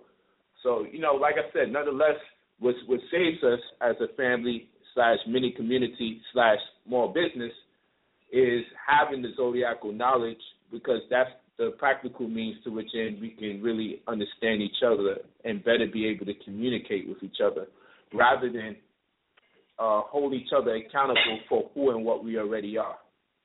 You know? So, I mean, there's some things we change to make concessions to other people's personalities, and then, then there's just other things that you really shouldn't impel people to change because if you do, they'll be uncomfortable with themselves, and in turn, they'll offset something in the people around them to grow just as uncomfortable. It's all about filling it out. Indeed. Indeed, brother. I want you to leave that information one more time because we do, Yeah. like I said, we got a bunch of callers still in this queue. Man, All right. missed Even more hands going up. Yeah. So we're gonna follow up on the part two, or maybe we can even do calls first next time I get on. Uh, maybe we do a zodiacal joint. That'd be cool. I think it'd be fun if uh, maybe we can get a whole zodiacal squad on. I don't know how much times you did it or how much times you do it, but maybe we can get nah, you know say no more. Yeah, we could do that for the the quote unquote new year, this new fiscal year, so people oh, man, so high, can right? not start it, you know what I'm saying, without uh that you know the necessary direction because 2015 is going to be a major year and we need preparation, especially now. I want to reiterate, you know, what the planets are saying about what's going on that we see on TV because these are planetary motions. People are getting emotional when there are explanations for what's taking place and there's a time and a place to act, and there's a specific uh, protocol about how to act, and you can receive all of that from you know cosmophysics and solar numerology. So it's imperative that we consult with the advisors. You know what I'm saying? And that's who the astrologers always were. You know, especially during times of conflict. All right. So we absolutely have to uh, commission that panel and um, you know, bring this information to the people who need it most. All right. No doubt. I appreciate you. If my brother Ramses is still online, I'm here. I appreciate you, my brother. I'm glad you on. You was always on time. Uh, baby, can you open that door phone? Uh, always on time. So thank y'all so much. I appreciate the time, the energy, the love. Uh, I'll definitely be back on deck. For the people that's listening, uh, this, like I said, this will not be the last time you hear from me in a long time. We're going to be very consistent from this point forward and building with the people and, and keeping in tune. Keep those dates locked. March 1st, 2015 in California, 5515 Wilshire Boulevard, Los Angeles. Keep that day locked. Going to be an amazing event. Dr. Sebi, myself, Ramses Barden, and we're going to be sending out a lot of promotional videos, a lot of cooking streams, demonstrations, workshops on how to mix the right herbs together. You're going to love it. And that's all going to be precursors to this event. And then also keep in mind February 8th. February 8th, we're going to have the great debate with uh, several Israelite organizations and groups. And then it's going to be my team composed of New Covenant, the Amin Ra Squad, and Nile Valley Movement, featuring Casual the Rap God, of the Magi that's uh, subsidiary to the Amin Ra Squad. We have Shaka Akmos, who is of the Nile Valley Movement. You have myself, that is of New Covenant, as the head of the Crown Illustrious Supreme Grand Perception for our community. So it's going to be an amazing situation, a great time to build, sift through any inconsistencies or shortcomings on either the two sides, and then endeavor to produce more potent yeah codified doctrines on behalf of both parties, so at least you're in good hands no matter who you decide to be with, which should be all right. being a part of all in general. The email, family, yeah. Young Phenom, 45 at gmail.com. And if you're interested in joining New Covenant, you go to newcovenant.com or newcovenantplus.com, N-U hyphen C-O-V-E-N-T, uh, N-U hyphen C-O-V-E-N-A-N-T plus plus.com. You go to newcovenantplus.com if you're interested in any of our services, programs. You want to catch us on the email right now? I'm on email. You can hit me at youngphenom45 at gmail.com. That's young, Y O U N G, phenom, P H E N O M, 45 at gmail.com. I've been in front of this email. My brother did not hit me uh, that said he wanted to connect. I've been talking to other people who took his advice, you know, so I'll check you if I don't get your email. If you don't get an email response from me now, I will definitely get back at you after I come back from taking my daughter out. Peace. All right. All right. Peace to the family. Peace to Ramses. All right. Iluvu. Bye Indeed. All right. So we're gonna catch up, y'all. Thank you. Peace to our listening audience. We're gonna call it a night. Okay. Definitely got a lot to do. Got to prepare for the morning. Then our trip out to Philly. All right. If you're here in New York, like I said, uh, I think Red will be in Brooklyn. I'll be in Philly. Um, we also are going to be on the 24 hour um, Queen Afua uh, solstice fast telethon, marathon type thing. So uh, I think I have the 8 o'clock slot. Erykah Badu is on after me, and then Red is coming on after her. All right, so you want to check that out. Uh, we're going to be putting the postings up on the Know the Ledge TV page on Facebook. I have them on my page as well. We look forward to seeing you there, family. Peace, love, and light. Take care of yourself. Be well. Keep a uh, very clear mind. Keep your eyes open. Keep your heart open, even more so. All right? We'll see you back here next Tuesday. Peace.